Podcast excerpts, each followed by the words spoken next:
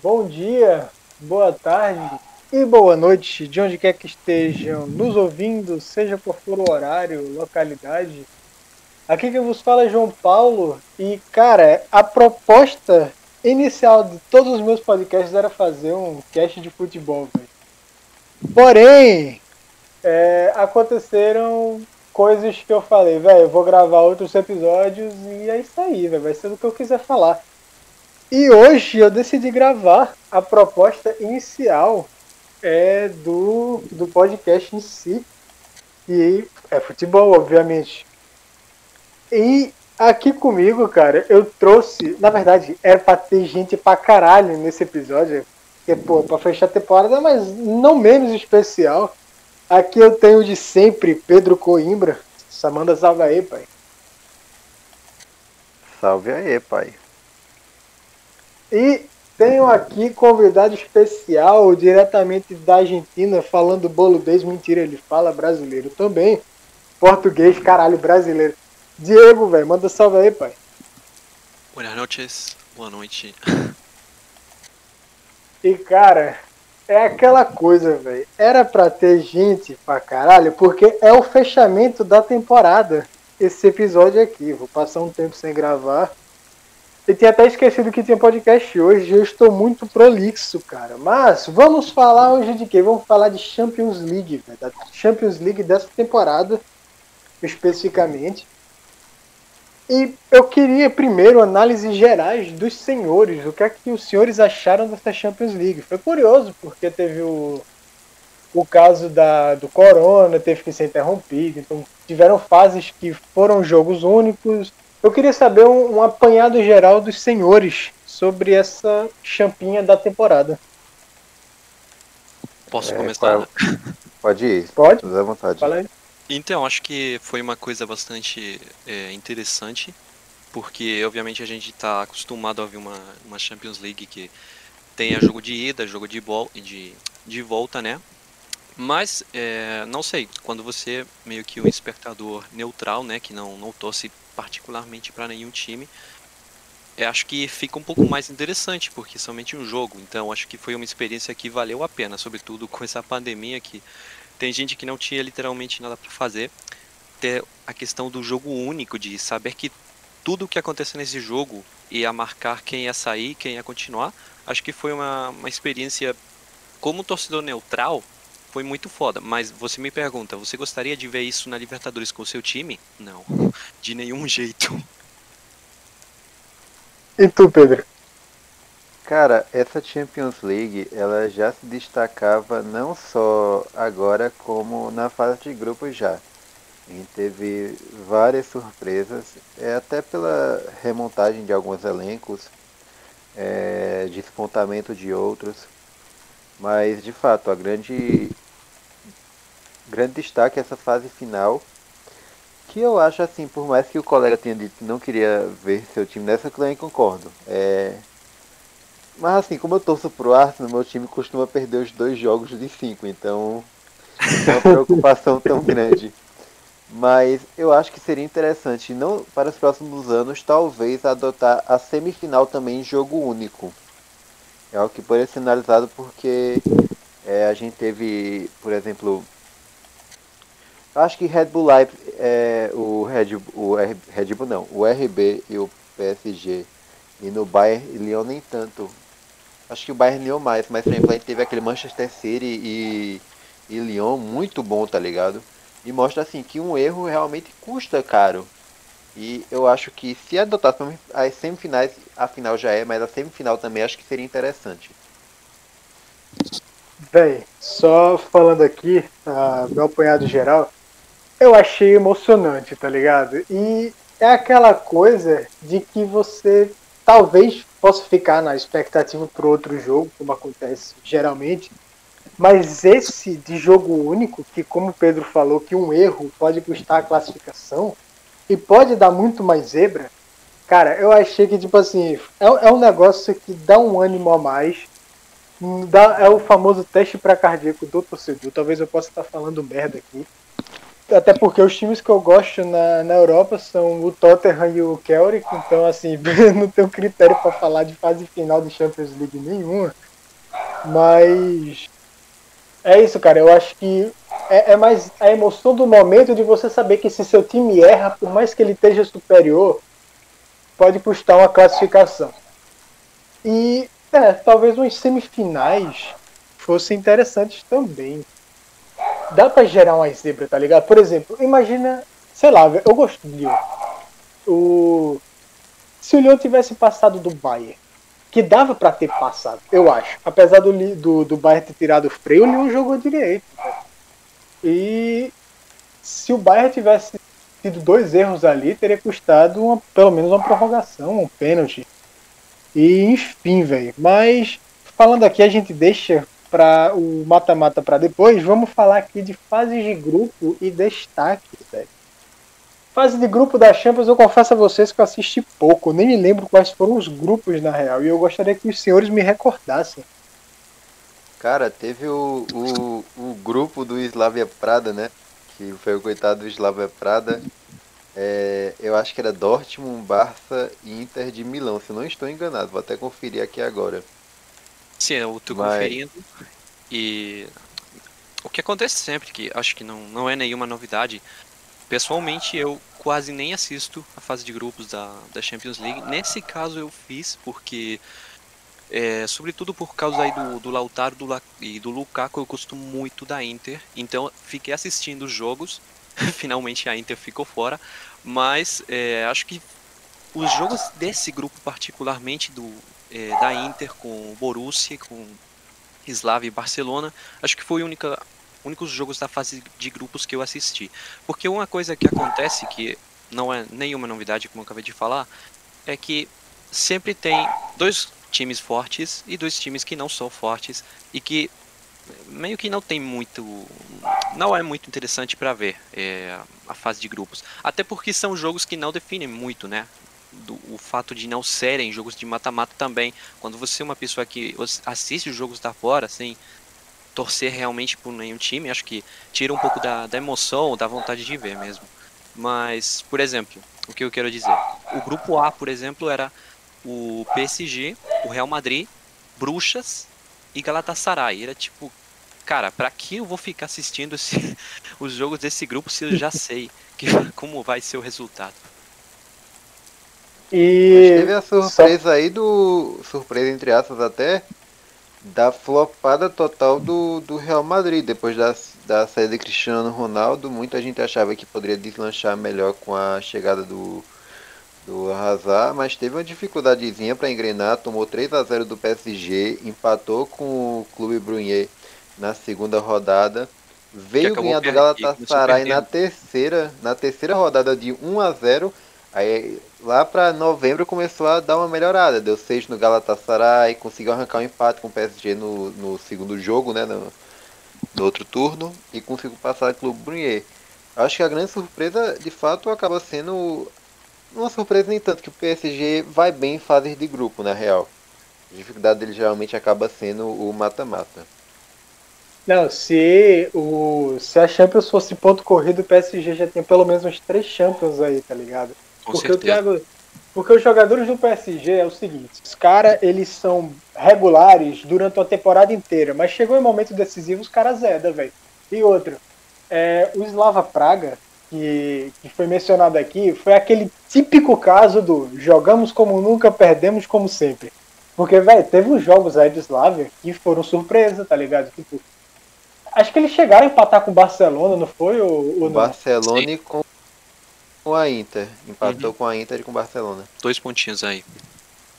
É, cara, tipo, os caras tiveram surpresa. E a Inter também, essa temporada veio boa até. Veio com, como você falou, com o Lukaku e o Lautaro. Que inclusive, só dando a curiosidade, só teve uma temporada em que dois atacantes da Inter faziam mais de 20 gols cada. E essa temporada foi a segunda, que foi com o Lukaku e o Lautaro, eu não sei se foi o Lautaro ou se foi outro, mas tô, tô sem dado aqui. E é também como o Diego falou, velho, é aquela coisa, tipo, não, não tem jogo que você não, não vale a pena assistir, tá ligado? Eu tô, tô dando uma olhada aqui nos grupos.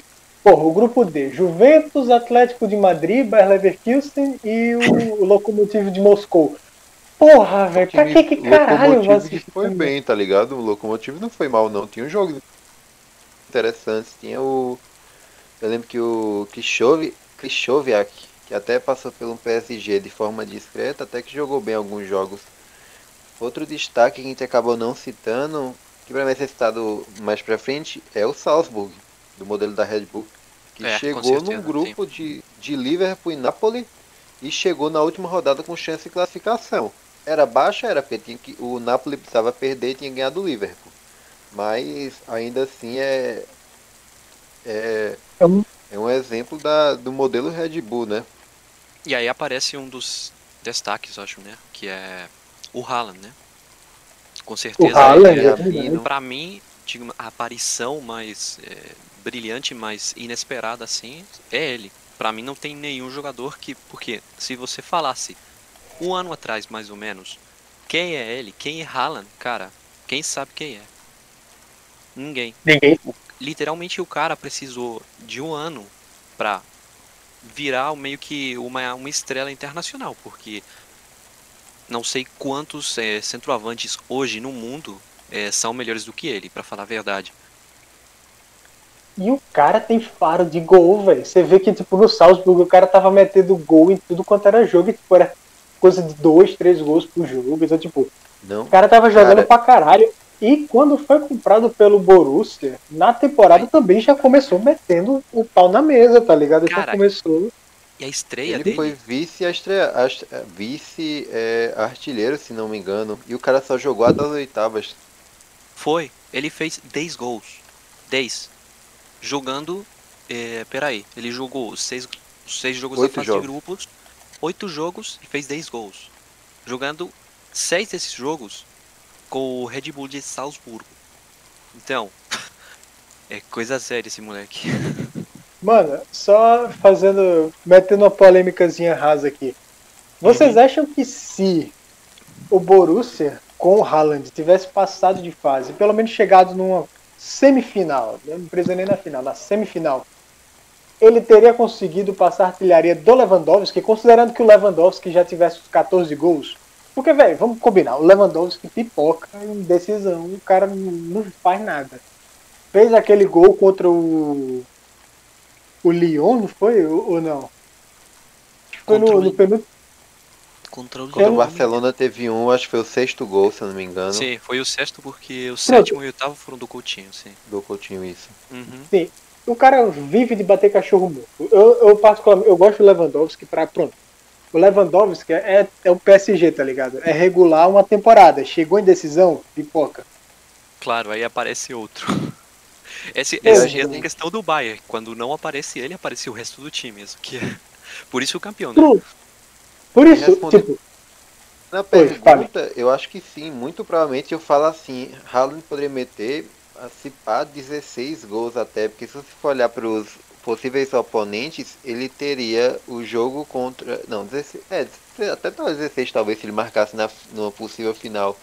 Porque ele enfrentaria é, a Atalanta, que por mais seja uma ótima equipe, ela é meio exposta, que ela joga pressionando em cima, com linha alta. E o Alan já mostrou que uma das qualidades dele também pode ser no contra-ataque, porque ele é relativamente rápido. Uhum. É, não é o Mbappé da vida, claro, mas tem sua qualidade. É, não, e o outro é o Leipzig. O Leipzig ele também é outro time que joga um pouco mais avançado, que não só pelo fora de gol, mas como eu já falei também, pelo possível contra-ataque. Pior que ele, eu vi os jogos que eu vi do Borussia, ele acabava explorando bastante isso. É, então, assim, eu falo que pelo menos uns 15 talvez ele mandasse, considerando final, sabe? Tem toda a condição, sem nenhuma dúvida. Agora, outro grupo para puxar aqui, é, eu acho que esse é o grupo mais contraditório, porque assim, foi o grupo mais disputado, mas também foi o grupo mais flopado em questão de nível de atuação, que é o grupo H do Valência, Chelsea, Ajax e Lille. É, Sei que teve Chelsea... essa definição no final uma pipocada aí do Ajax. Incrível. Porque assim, tem o Valência que é um. um assim, vou ser sério, o Valência depois da saída do Marcelino acabou ficando meia boca. O Chelsea que pra mim decepcionou um pouco no, no, na Champions, não à toa tomou um pau do Bayern na, nas oitavas. Uhum. É, o Ajax, o cara foi de, foi de semifinalista para mal, mal foi longe, foi eliminado cedo também na Europa League quando caiu. E o Lille que tinha algo promissor, mas acho que perdeu algumas peças que infelizmente impediu de competir num grupo desse. Dando... Acho que é o grupo mais ah. disputado, mas também o mais flopado de forma geral. Acho que então... também um grupo que foi muito disputado foi o grupo, precisamente do. É, não sei se vocês falam do ou da Atalanta, nunca me lembro como vocês falam. É, mas esse grupo teve também. Foi, acho que foi bastante parelho. Se você olhar, por exemplo, é, o Atalanta aí começou perdendo os três primeiros jogos e depois acabou ganhando os outros. Não todos, teve. Não, não me lembro exatamente quais. Mas acabou. É, sim. Mas foi uma, uma classificação bem, bem particular. Acho que o grupo aí do, do Atalanta que foi com o Manchester City, que obviamente foi o, o, líder, mas aí o Atalanta ficou brigando com o Shakhtar che e com o Dinamo de Zagreb da Croácia. E acabou, tipo, o Dinamo com 5 pontos, Shakhtar 6 e Atalanta 7. Foi um grupo muito disputado também. É, falando aqui, o, o, Atalanta aqui pela tabelinha que eu tô vendo aqui foi de último colocado ao segundo na última rodada. Só veio realmente Exatamente. no Foi um milagre. É, exatamente. Falando aqui, é, pronto, o grupo do Atalanta foi o exato oposto do Valência, porque, tipo assim, vamos combinar que o grupo H estava disputando as três vagas de cima e o grupo do Atalanta estava disputando as três de baixo, porque não tinham. Uhum. E você falou aí do Ajax da flopada, cara, é o que acontece com todo time bom que não tem dinheiro para manter jogador. Os caras desmancha, tá ligado? E o Ajax sofreu um desmanche horroroso perdendo o Delite, perdendo o De Jong. Quem mais eles perderam? Só, só de ter perdido esses dois já foi tipo ridículo, tá ligado? Nem perdeu muita gente, na verdade. O Ajax conseguiu manter sua base, só que assim, o problema era que o Delite deixava as coisas mais seguras atrás e o De Jong era realmente quem fazia a máquina do Ajax funcionar. Quando você perde é, duas e... peças dessa, velho. Exatamente. E outra coisa, é, e vão perder mais, pô, porque o Coma está chegando no Barcelona, ele já disse que queria o Van de Beek, tá ligado? Então... E também aí o, o menino C, é, Ziyech, ele aí também, ele foi comprado pelo Chelsea. É verdade. Pronto, e falando aqui do Chelsea, dessa temporada, o Chelsea tá passando por reformulação. Tipo, há uns três anos eu acho, mas o, o Chelsea já não é mais tipo, já não, não seria mais perigo. Apesar de tudo, é, o Chelsea contratou essa temporada, foi o Pian, Pianite não, porra, como é o nome do Pulisic. Contratou Pulisic e eu também não acompanhei a temporada do uhum. Chelsea para saber se ele foi bem ou não. Então, me deu dado aí. Ele mas... para dar uma engrenada, mas depois que deslanchou, conseguiu dar uma melhorada. E também perderam o Hazard, cara, que tipo, era o pilar do ataque do time, velho. A principal peça do ataque do time. O... E é isso aí, cara. O Lille eu também não acompanho, vocês nem vai acompanhar, com todo respeito. Mas é isso aí. Acho que a grande surpresa disso tudo, velho, acho que não tem outra. De jogador foi o Haaland e do. E de clube foi o Atalanta. Acho que não, fica definido como isso. Porra, Você mas o salto. Eu acho. Eu acho que também é, não, não nomear o Lyon como surpresa também é porque o Lyon, cara, ele não somente que chegou na semifinal, sino que também eliminou a Juventus e o Manchester City, cara. É verdade. Esse time, acho que não, não sei qual seria, digamos que assim, a revelação, a surpresa, mas o Lyon tem que estar pelo menos dentro do, dos times. Até porque foi o único. Eu sou. E também o Leipzig, né? Eu sou muito. É eu sou torcedor do, do Lyon, na real. E assim, qual foi, eu acho que o Lyon, se tiver. Se o Rudi Garcia, se não me engano, que é o nome do uhum. tivesse tido um trabalho mais longe desde o começo da temporada, talvez o time pudesse ir melhor. Parece estar mais engrenado, melhor falando. Porque assim, é um time que tem ótimas peças. O meio do campo do Lyon é fenomenal. É para mim um dos melhores da Europa com Kakerre, Bruno Guimarães e Aouar. São assim.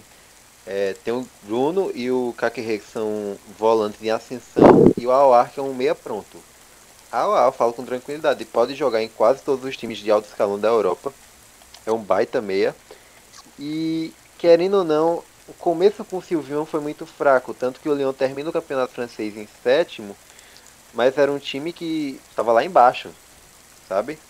Era um que teve um começo muito horrível e quando estava escalonando teve a parada e o campeonato acabou não voltando. Mas eu falo com tranquilidade que pelo menos na Europa League o Leão pegava. E mais uma coisa aqui, eu não boto assim, tipo, o que eu quis falar de surpresa foi mais na questão da fase de grupos, porque o mata-mata virou tudo. Porque, velho, o grupo G, que é o grupo do Lyon, era meio previsível que passava. Talvez o Benfica fosse brigar por alguma coisa, mas o Benfica, porra, não, não vai, tá ligado? E aí, eu não boto fé em time português mais não, velho. Pelo amor de Deus. E aí chegou e passou o Leipzig, que já vem algumas temporadas muito bem no campeonato é, alemão. E vê um Lyon que, como você falou, tinha uma coisa, tem uma coisa na verdade, que é o meio-campo sólido. E, cara, o meio-campo influencia muito, velho. E a gente vê isso, a gente vai falar mais pra frente do próprio PSG, tá ligado? Que não tinha um meio-campo sólido e acabou sofrendo. Mas eu acho que é isso, velho. Acho que o apanhado geral da fase de. Falando do, é, do Lyon, acho que também merece uma menção o goleiro. O, o Lopes, cara, esse goleiro se deu muito bem. Real, velho. Real. É um goleiro assim, top de linha. É top de linha. Ele, ele joga. É... Inclusive, se eu fosse o Chelsea hoje na reformulação, já que estão querendo dar, é, jogar o Kepa para fora, iria atrás dele. Só que eu vejo muito o Lopes com a pinta de ídolo já no Lyon. Então, eu não, não sei como é que, que tá a cabeça dele e tal no clube. Mas eu não vejo ele saindo do Lyon ainda mesmo nessas condições. Pronto. Erro do Chelsea. É, é impressionante, velho. Todo jogador que vai pro Chelsea, quase todo se queima, velho. Meu Deus do céu. Porque o Kepa era tido como promessa. O cara foi mais caro que o Buffon, velho. Foi a transferência de goleiro mais cara na época. Mas também teve outros fatores, né? Tava comprando em fim de janela, enfim. Mas, pô, o Kepa vinha fazendo as temporadas boas no. No, no Atlético Bilbao. Yes, e e era promissor, cara. Era, ele é um cara promissor, ele ainda é novo. É que não o Donnarumma. Tipo, você julgar o Donnarumma por não ganhar porra nenhuma, nem fisgar nenhuma vaga com aquele elenco horroroso do Milan, é, é ridículo, tá ligado? Mas. Pior de tudo que ele tem 21 anos, o, o Donnarumma. É. Tem somente 21 anos. Cara, porque do, do Naruma, velho, eu lembro do cara estreando com 16 anos no Milan, velho. É, velho. Pra tu ver como o Milan tava tão desgraçado. Porque geralmente goleiro vai. E é empréstimo pra ganhar bagagem e tudo. Com 16 anos ainda mais, e tipo, o cara já tava estreando no profissional do Milan. Uhum. Clube formador com 16 anos. Véi, não, não dá, pô. O Milan tá, tá uma merda e precisa de uma coisa aí pra e se recompor. O Milan é uma tristeza pra segurar esse Donnarumma, porque toda hora que tem um rumor de, de saída do Donnarumma, é, aparece dois torcedores armados no Milan da, na casa dele. E o cara, o cara é um refém da torcida, pô. Assim, é, que é um jogador que não pode ser. Ele pode. Eu tenho certeza que ele tem vontade de ir pro Real Madrid, que tem vontade de, ir, sei lá, pro Chelsea pra onde for, mas não sai do Milan, não porque ele gosta do clube, mas porque os caras estão na porta da casa dele, obrigando ele a ficar. Mano, se o cara for sair, tem que ser nas, nas escondidas, velho. Tipo, de o cara já ter ido pra lá, mandado um laranja comprar uma casa para ele e no outro país, indo secretamente passar as, entre aspas, férias, assinar um contrato e já ficar por lá, velho. Porque senão, meu irmão, ou então ainda é capaz de um torcedor do Milan ir pra lá, bater na porta da casa dele, e, e é isso, velho. É isso, tá ligado? Acho que o Messi vai ter que fazer uma coisa parecida também. Cara, eu vi que o Messi comprou uma cobertura, é, Tititi agora. O Messi comprou uma cobertura em Milão esses dias. O então, pai assim, dele, sim. O pai dele. Sim, olha só, velho. Mas enfim, vamos falar aqui agora, cara. Fase de grupo, fizemos o apanhado geral. Mata-mata, cara. E é aqui que onde mora a, a coisa toda da Champions. Acho que a magia dessa Champions foi no mata-mata. Que, como foi comentado e como todo mundo viu, é, tiveram jogos únicos. E, e isso trouxe, pelo menos para mim, mais emoção à coisa, velho. Mais emoção sabe, e e deu uma, sabe uma sensação. coisa? Pra mim, é uma opinião pessoal, vocês podem discordar, mas pra mim o jogo mais emocionante não foi no mata-mata de jogo único. Pra mim o jogo mais emocionante foi a volta aí entre Liverpool e, e Atlético de Madrid, que foi uma loucura. Pra mim esse foi o jogo mais emocionante da Champions League. É uma opinião. É. Aí eu já não sei, eu não assisti o jogo. Ah, eu esqueci de falar do. Eu assisti, eu esqueci de comentar aqui as pirocadas que o Bayern meteu no Tottenham. Cara, os ingleses essa temporada foram ridículos, meu Deus do céu. E o Mourinho tava como uma aposta aí pro Tottenham, e na verdade, tipo, não vingou até agora. Talvez ele esteja achando o elenco ainda. Mas a real é que aquele narigudo moedinha de merda do, do dirigente do Tottenham, alguma coisa assim, esse cara é muito mesquinho, velho. O cara não gasta nada. O cara não gasta. Ele comprou o Lo Celso, ótimo, e só. A única contratação que o cara me faz pra temporada é o Lo Celso. Véi, o Tottenham era um time que vinha de finalista da Champions. Já tinha umas duas, três temporadas aí como segundo colocado da Premier League. Era um time, é um time, na verdade, não sei se ainda tá ou não, construindo um nome de peso, tá ligado? E com investimentos próprios. Hoje eles têm o estádio mais caro da Europa. Então, tipo assim, era pra essa merda desse time aproveitar o fato de que estão abrindo os olhos para o Tottenham agora e fazer contratação decente, tá ligado? E a única contratação decente que os caras me fazem é o Lo Celso, tá ligado? E é o Lo Celso, que antes não tinha vingado em um certo time aí, que eu não tô lembrado agora, foi para o Betis e depois foi para o Ele foi comprado primeiramente aí pelo Rosa... ele quando tava no Rosário Central aqui, ele foi comprado pelo pelo PCG, acho que nem chegou a jogar muito. E aí ele foi pro Betis. E aí que ele se, se destacou muito. O Betis foi uma revelação no Campeonato Espanhol. E aí que ele foi pro pro Tottenham. Teve Sim, um Dobelé cara. também essa temporada. Ah, Uhum. o Endombele. Mas, porra, o Bergogen, Endombele... mas o Bergogen chegou, acho que foi na, no meio da temporada, se não me engano. Mano, o Endombele é um caso que é o seguinte. O que o Tottenham tá precisando mesmo é um jogador de grife, tá ligado? Um jogador que seja revelação. Tipo assim, um jogador que tem explodido pro mundo. Como, sei lá, como o próprio Chelsea que comprou o Pulisic, que por mais que o Pulisic tivesse meio assim regular no, no Borussia, o Chelsea comprou um cara que já tava fazendo nome, tá ligado? É um cara que já é conhecido. É um cara, porra, o Tottenham precisa comprar um, um desse pra dizer assim, caralho, é nós agora, tá ligado? Agora a gente conseguiu e pra atrair mais gente pra jogar pro clube, tá ligado? E o Porque- Tottenham tem um, do, do- um dos times mais bem montados, assim, é, em questão de composição de elenco e peças assim, no time titular. Tu tem um dos melhores goleiros Titular. do mundo no gol, que é o Loris. Você tinha, né, uma, agora tem que achar um substituto pro Vertonghen, mas tem o Aderweil, que é um, bata, um baita zagueiro. Você tem um, um bom meio de campo, sabe? Perdeu o Eriksen, mas assim, dá pra dar aquela repo- reposição. Você tem o, o, o Lucas, o Son e o Kane lá na frente. Então, assim, é um time consideravelmente bem estruturado. Acho É, que só a lateral é que deixa a desejar um pouco, até porque perdeu o Trippier. E o Walker também. Eles tinham o Walker e perderam o Trippier pro Atlético, não foi? E, tipo, Isso, caso, Exatamente. É. Só que, velho, é tipo assim, o Tottenham é aquele time de Brasfoot, tá ligado? Aquele time que tu tem um elenco titular perfeito e tu caga pros reservas. E aí é que pesou um pouco. Eu não sei se foi nessa Champions ou se foi na passada. Em que o Tottenham realmente precisou de peça de reposição e não tinha. Tipo, o Tottenham não tinha peça de reposição. Eu acho que hoje a peça de reposição principal do ataque é o Lamela Sim. tá ligado? O Lamela que enganou todo mundo com aquele gol de bicicleta, de bicicleta não, de letra. Mas, velho, é tipo assim, é um jogador muito irregular, tá ligado? Que dá o sangue pelo time, dá, ele é raçudo. Mas é isso. Mas enfim. Esquecendo aqui de falar do Tottenham.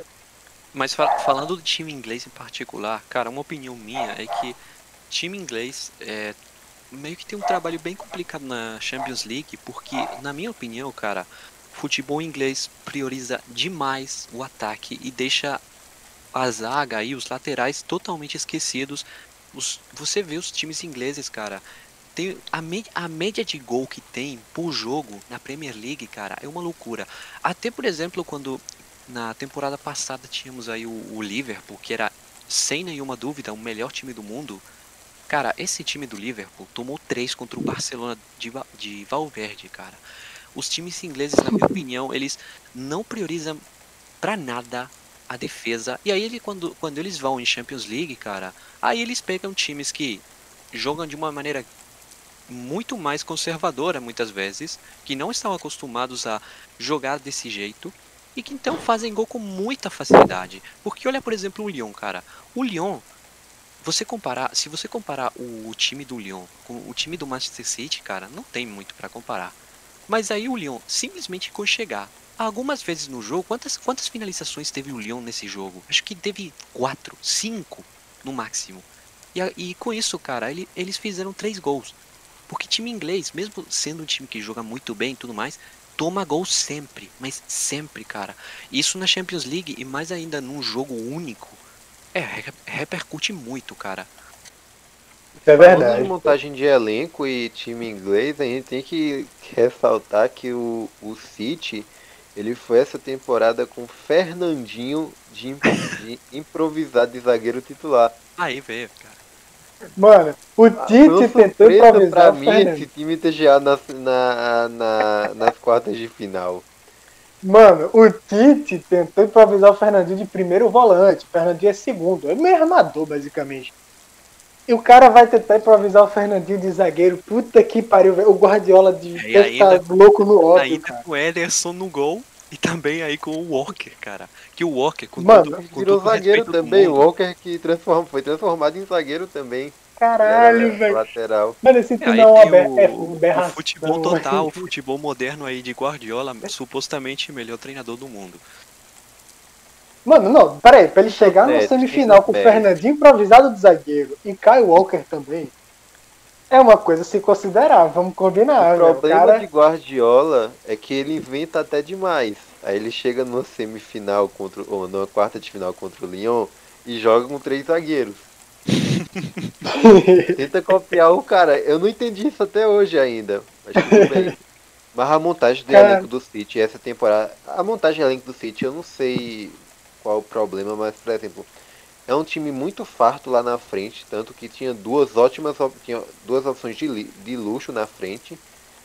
E a parte de trás é sempre, sabe, meia boca, é quem é Altamente, é o Walker de zagueiro, Fernandinho improvisado. É que aí você vê, cara. Tipo, acho que o único time inglês que realmente eh, gastou um dinheiro importante assim em zagueiro foi o Liverpool com o Van Dijk, cara. Porque você vê os outros times, eles adoram comprar atacante, meia. Mas aí quando tem que comprar um zagueiro, aí os caras. Hum, não, nem tanto. E aí o problema vem na Champions, cara. Porque você acha que os times ingleses, mesmo com todo mundo falando a melhor liga do mundo tudo mais. Aí depois eles vão na Champions League, chega o Real Madrid e faz quatro gols, cara. E é lógico. E aí eu te pergunto, por que que não existe técnico inglês bom, velho? É tudo com essa mesma mentalidade, se pá, velho. Porque, assim, eu tô supondo aqui. Mas, bicho, uhum. tu pega os melhores técnicos da liga hoje, da liga da Premier League, são o Guardiola, que é espanhol, e o, uhum.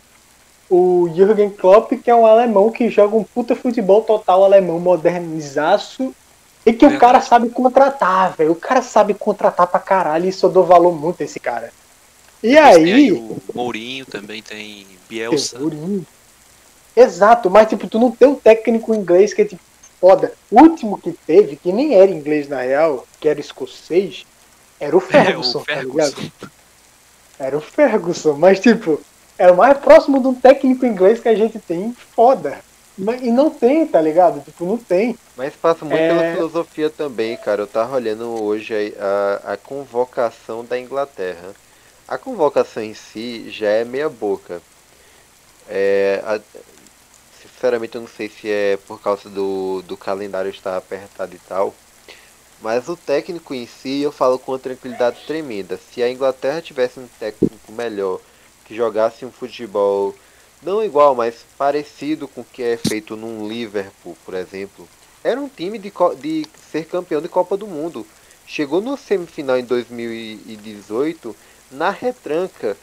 Os, os jogadores, as peças que a Inglaterra tem, não, não é de time retranqueiro, Mano, tá Não. ligado? Claramente era não. até um, Tu tem um até um Tio na esquerda, tem um Arnold na direita, tá ligado? Tem um, um Barkley, é questionável se você gosta do Barkley ou não, mas tem um Barkley lá na frente.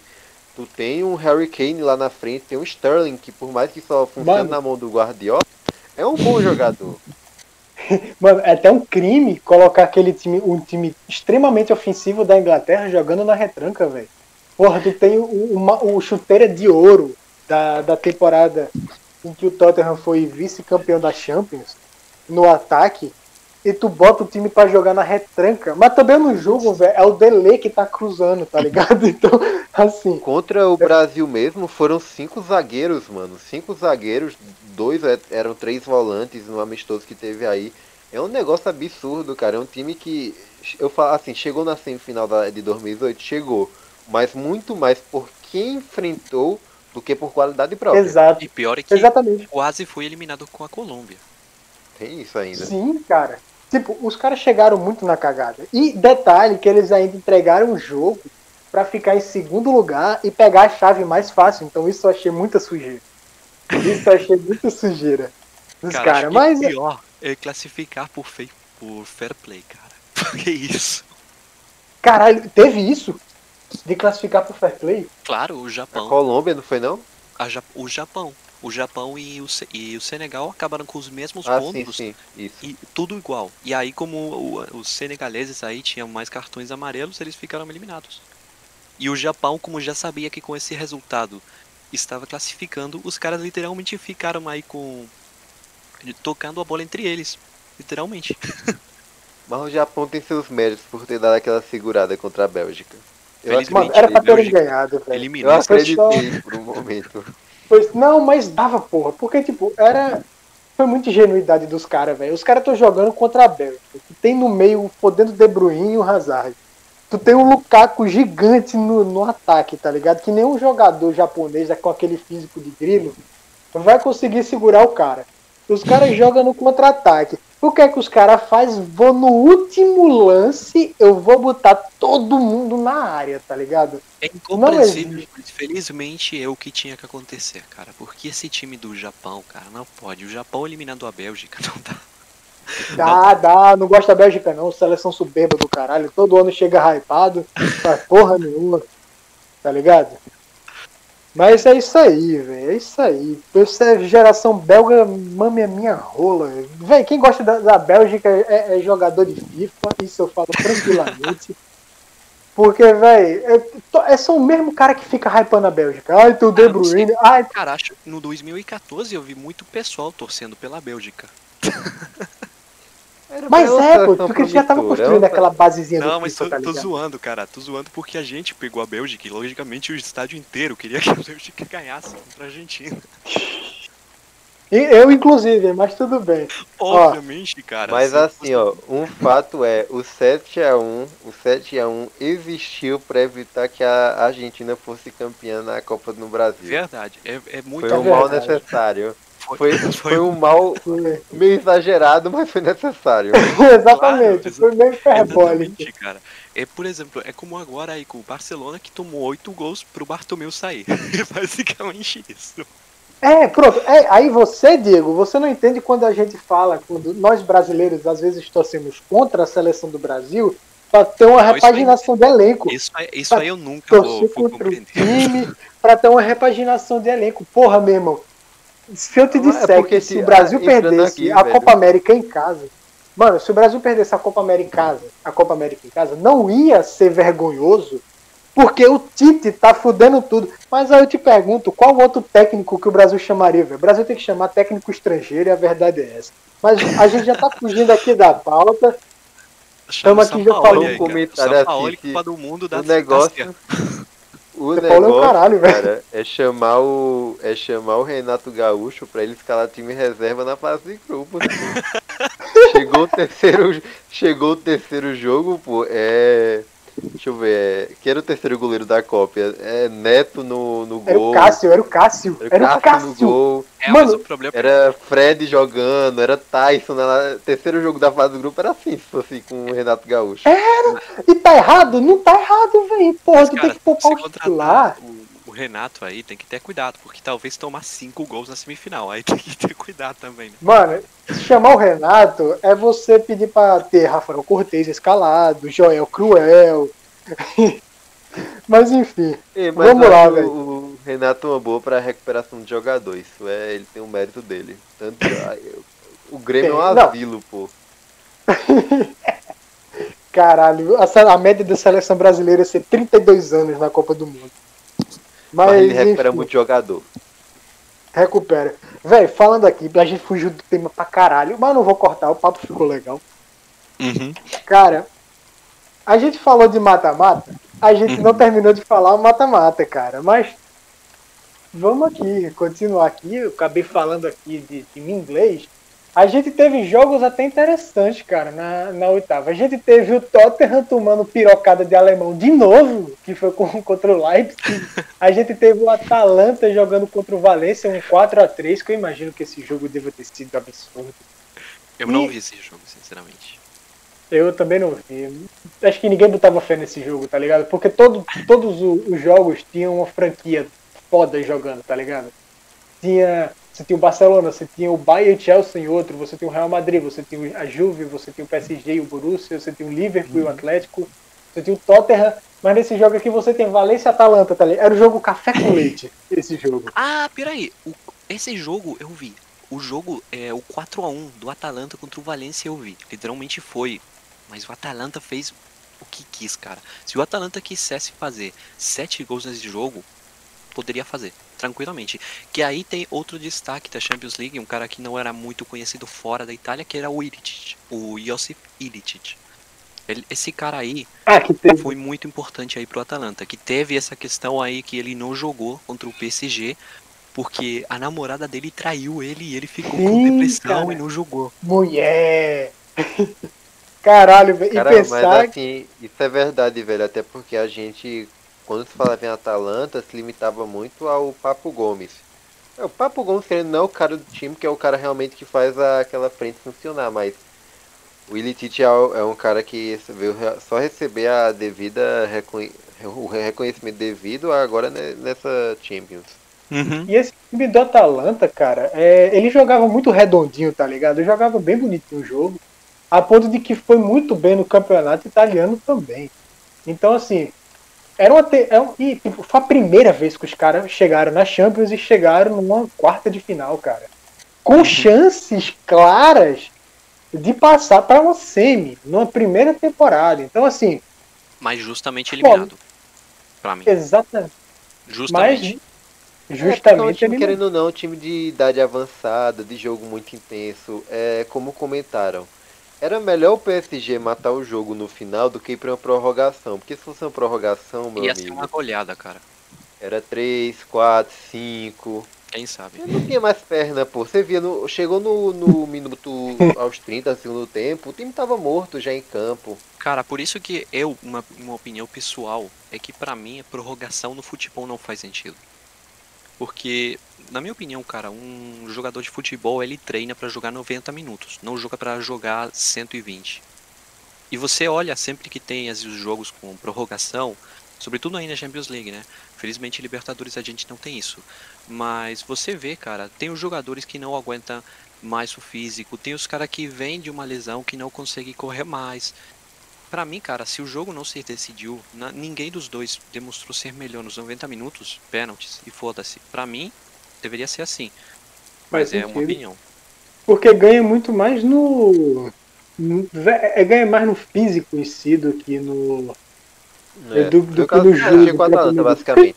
A gente tava Cheiro falando tá da Copa do entregando, Mundo velho. do 2014 pra você ver, para você fazer uma comparação. Quando foi a final entre Alemanha e Argentina, a Alemanha chegou nessa final ganhando de 7 a 1, beleza, um passeio aí. E a Argentina teve um dia menos de descanso e ainda a Argentina jogou prorrogação e pênaltis. Cara, é, Não, mim, pênalti não, pô. como que O não? Götze Jogou matou, o contra- jogo. o Götze matou Contra o jogo. Ah, Holanda, é verdade, é verdade. Holanda. Aí teve prorrogação e pênalti. E obviamente que chegou muito mais cansada. E pior é que na final teve também prorrogação, que perdeu na prorrogação. Então pra mim, cara, não digo isso porque a Argentina tenha perdido. Eu falo porque é, é o que eu acho, literalmente. É, não, é, é isso aí, pô. É um bom argumento. Cara, pra mim tem que ser gol de ouro, tá ligado? 15 minutos de cada lado, gol de ouro, meu irmão. Fez, acabou. Que é uma certa prorrogação? É uma certa prorrogação, mas se alguém fizer um gol, matou o jogo, tá ligado? E se não faz, aí já era, velho. Comentadas aquelas. Aí pênalti, fi. Oitavas de final, cara. Oitavas, falamos aqui, as oitavas, na verdade. Quartas de final. E aí a gente teve é onde realmente iniciaram os jogos únicos, em que teve Atalanta e PSG, Leipzig e Atlético Madrid, Barcelona e Bayern. Meu Deus, vamos, vamos comentar mais a fundo esse jogo. City Lyon, Leipzig PSG e o Lyon e o Bayern. Ah não, isso aqui já é semifinal. Porra, já, já é semifinal. Vamos Mas, começar pelo vamos. Lyon e City. Lyon e City, vamos lá, cara. Vamos- Nada, foi um comentário assim pontual de cada jogo, coisa rápida, mas a gente tem Lyon e City, que é basicamente. é, Acho que é o jogo se assim se mostrar. Não erre no mata-mata. Qual jogo se mostraria? Esse. Uhum, Assim, não Sim, erre. certeza. Não erre. O jogo do Bayern com o Barça é a representação de. É um 7 a 1.2. É como um desgaste que é camuflado por conquistas relativamente grandes. É um campeonato espanhol grande, mas assim. É, ofuscava os vexames na Liga dos Campeões e como isso uma hora explode. Você tem o, o, o Leipzig e o Atlético que é basicamente a covardia escancarada na sua melhor essência e como isso pode custar cara a um time. E Uhum. você tem o PSG e Atalanta que é são dois tópicos, é como o físico faz diferença no time e como ter algumas peças fazem também, que não basta só ter um, claro que um trabalho em equipe cobre uns 80%, mas aqueles 20% da individualidade de cada jogador, aquela genialidade, aquele passe, aquele aquela jogada individual faz falta num time. Cara, foi nesse jogo o Mbappé e Paredes entrarem que a questão acabou. A diferença, Sim, que, eles, que, a diferença que eles dois fizeram foi muito grande. Porque, cara, eu vou, eu vou falar aqui. City Lyon, jogo foda, tá ligado? E aquele Muito, jogo que. Muito. E aquele jogo que, tipo, a galera olha da City, tá ligado? Obviamente, é o favorito do jogo, o cara que tem mais, mais nome, por mais que não tenha título nem nada, nem tradição, mas é o cara que tem mais nome por conta do elenco e do treinador que treina. E aí tu chega no contra o Lyon, que é um time que foi subestimado, era o time subestimado da vez, tirando o Atalanta. E tu chega e um time que joga um joguinho redondo ali, com meio campo eficiente, jogo equilibrado. E acontece o que acontece, tá ligado? E você tem as pipocadas aí do time do, do City, tá ligado? E acontece É, isso aí. adoram. Uma observação é que o Lyon ele chegou mais subestimado que o Atalanta. Sim, com cara, certeza, porque o Atalanta- era meio que o time modinha.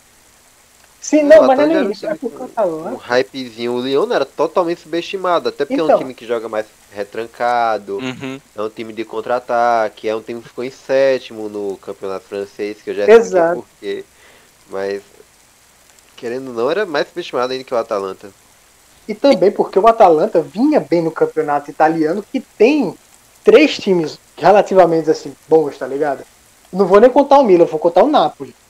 Que É, era o o, a Juventus, o Napoli e. Não, o Milan vai melhorar, o Milan vai melhorar. E Inter? melhorar. Ano que Cara, vem já a tô dizendo isso League. desde 2015, cara. Não vai melhorar tão cedo. E aí Luiz Adriano Atalanta. contratado eu já ficava, vai melhorar, vai melhorar. Luiz Adriano, camisa 10, artilheiro da, da Série A. Luiz Adriano.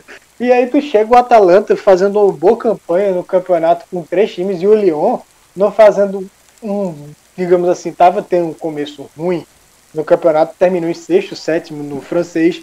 É, no campeonato com um, no máximo dois times, que tem o Marseille, mas vamos nem comentar aqui. E o PSG que é o soberano. Então, assim, era um time subestimadaço, como vocês falaram. E aí a gente tem também aquele típico. Véi, esse jogo eu, eu prefiro encarar como um amistoso, tá ligado? Porque o Barcelona não entrou em campo. O Soares estava uma barriga de cadela. Parece aqueles jogos de All-Stars, tá ligado? Aqueles Cara, jogos acho que teve comemorativos. 10 minutos mais ou menos que o Barcelona esteve no jogo.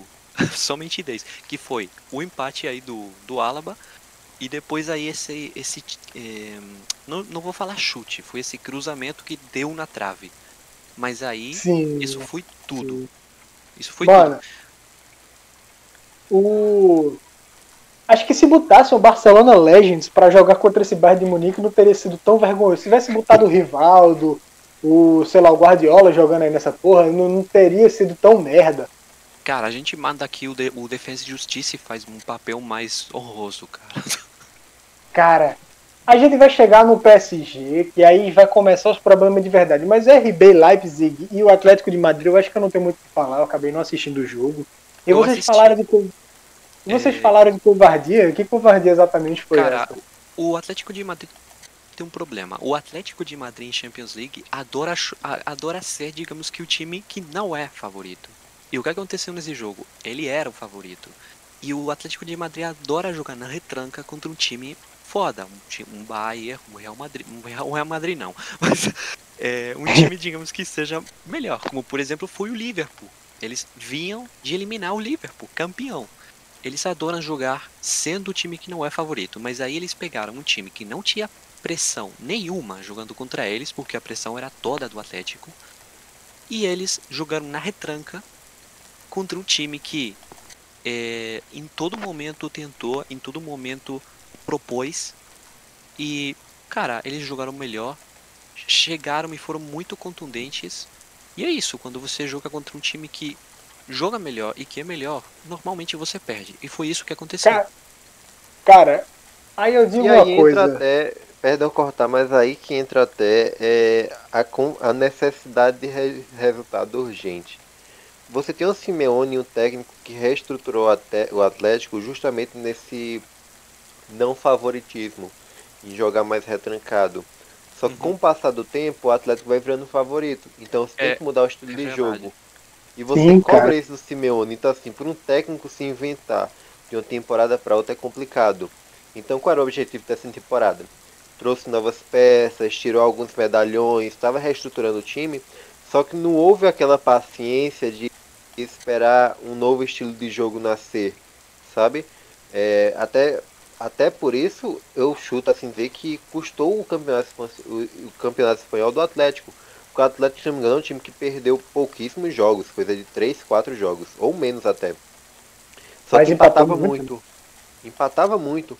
Então assim, é um time que você vê, por exemplo, contra o Leipzig mesmo, é, depois que o João Félix entra, o jogo é outro. Tomou o Uhum. gol? Tomou. Tomou, porque tava no, no, no abafa já. Mas é, é, eu acho que assim faltou um pouco de paciência, não só da diretoria, como do próprio Simeone, em tentar encontrar um novo Atlético. Mesmo que, sei lá, claro que não é fácil você dizer isso para diretoria, ó, próximo ano não vamos jogar Champions League. Vamos passar esse ano de reestruturação. É realmente essa coisa de você, de você falar quando você toma um 8x2 do, do Bayern, por exemplo. Uhum. Sim, cara. E aí, esse jogo, a gente pode até comentar ele mais na parte aqui. Eu acabei já passando ele por cima. E aqui eu gostaria de falar sobre PSG e Atalanta. E a falta que faz um meio-campo e um lateral decente. O meio-campo como um todo. Porque Primeiramente, olha. eu gostaria de falar com o Atalanta que, na minha opinião, o Atalanta, ele é o pior de tudo. O pior, acho que pra eles, sobretudo pra torcida deles, não sei. Não conheço nenhum torcedor do Atalanta, mas é, o problema deles é que foram eliminados sem jogar o que eles jogam. Porque o que eles fizeram foi fazer o gol. Eles no começo do jogo eles foram muito superiores ao PSG. Aí eles fizeram o gol e a partir desse momento eles fizeram uma retranca muito. Denis Ball, pô. Muito, exatamente, cara. Foi muito Que grande. retrancar até por causa do Mbappé, né? Que Mbappé entra um pouco cara. depois, aí você jogar com linha alta contra o É que- Mbappé é. Cara, você jogar na retranca desde o primeiro tempo, somente com um gol de vantagem, com a diferença de elenco que você tem contra o, o time adversário, é muito suicida. Acho que se, se eu fosse o Atalanta nesse jogo, eu teria procurado fazer um gol mais. Porque era Sim. somente uma jogada, uma jogada com um pouquinho de sorte, mesmo com o PSG totalmente perdido, sem saber o que fazer, com o Neymar sozinho carregando o time, é, era somente eles terem um pouquinho de sorte numa jogada que era já um empate. E aí, a partir disso, fazer o quê? É, esse foi o problema do Atalanta. O Atalanta decidiu de jogar o que eles sabem jogar. E começaram a jogar de um jeito que, pra falar a verdade, eles não sabem se defender muito bem. Eles são um time ofensivo. E quando você bota um time ofensivo a ficar se defendendo, cara, é normalmente dá merda. É isso. É time isso, cara. O zagueiro, os dois zagueiros laterais, por assim dizer, os zagueiro esquerdo e o zagueiro direito, são a principal forma de. Basicamente, são volantes, basicamente. É a galera que joga o time pra frente. Você vê em jogo, por exemplo, bota. é, vai do goleiro, vai pro zagueiro. O zagueiro, até onde der pra ele levar a bola, ele vai levar. Então, assim, é um, um time que se expõe bastante. Mas é um time, assim, extremamente entrosado. É um time que marca muito bem lá, na- lá em cima. E também Exatamente. faz gols, que é o mais importante. Exato. E aí tu Estaria chega. muito bem no inglês. Sim, cara, É. era um time que, que se daria muito bem no inglês. Uhum. Falando aqui do PSG, tu já começa. Aí aqui eu vou começar a destilar o meu ódio, cara. Porque a ideia desse podcast era comentar sobre a Champions. Eu vim aqui com sangue no olho pra comentar meu ódio sobre um cara chamado Kerer. Filha da puta desse lateral do PSG. Se esse cara Vou é lateral de defender, eu vou Champions. Herói. defender, eu vou defender, eu vou defender, eu vou defender agora. Se esse Eu cara é lateral de. Champions. Se Ele esse cara é lateral de Champions, eu só acho tão Eu vou me de- eu vou defender ele porque na final ele fez um ótimo jogo.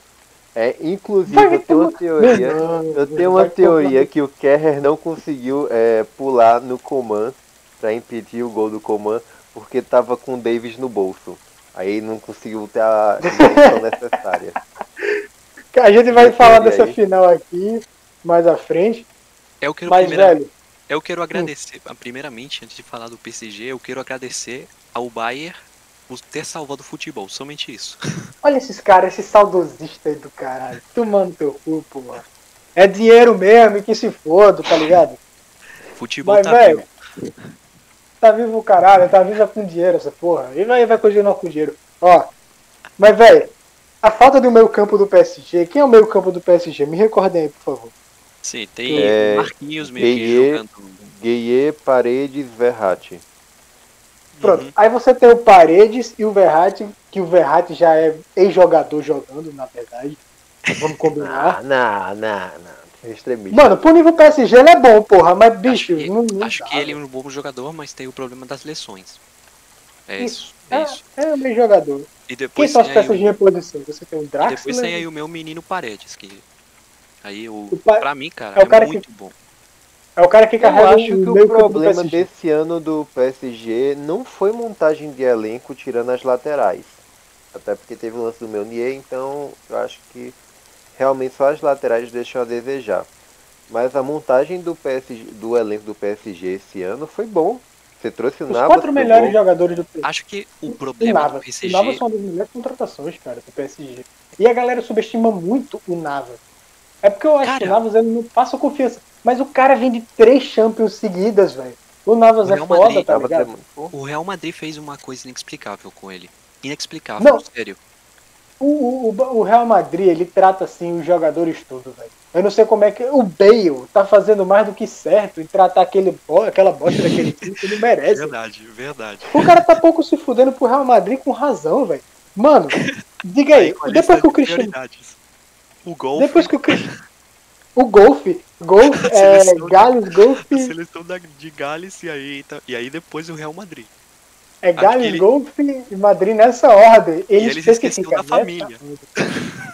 Ele não botou nem a família. O cara, mano, é isso, tá ligado?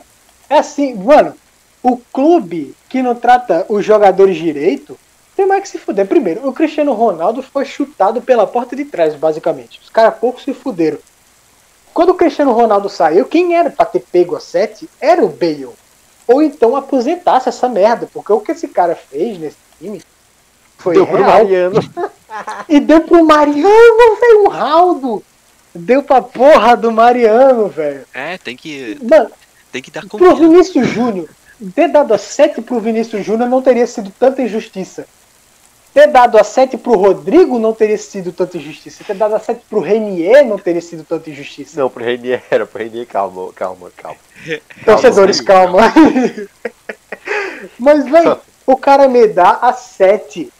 Que é tipo, ou era pra aposentar ou dá pro Bale. Não tinha duas opções. Ah, não tinha outra opção além dessas duas. E o cara, isso foi um total descaso. E aí tu chega, os caras, tipo, não querem liberar o Bale. E aí ele, aí, mano, ele fez mais do que certo mesmo.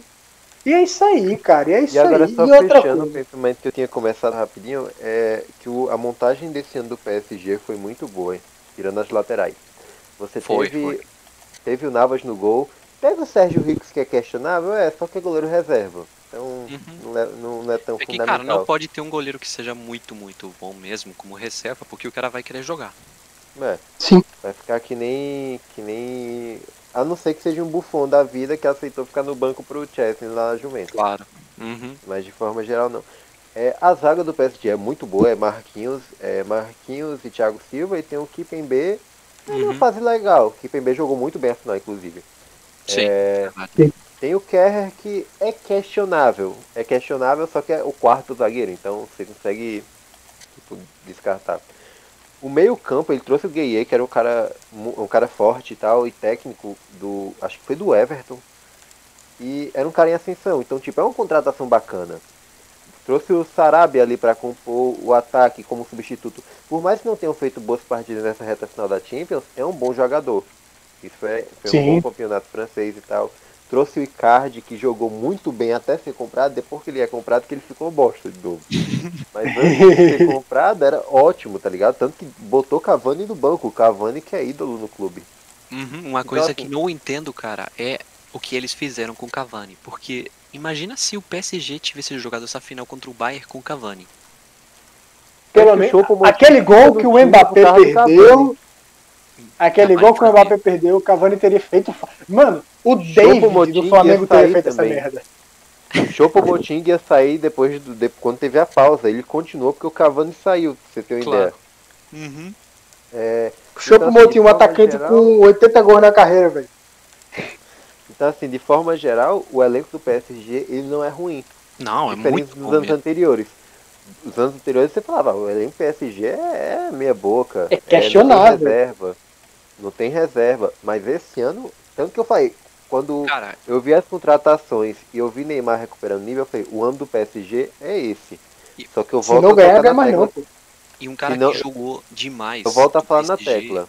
Foi o Di Maria, cara. O Di Maria, isso O Di Maria jogou muito essa reta final.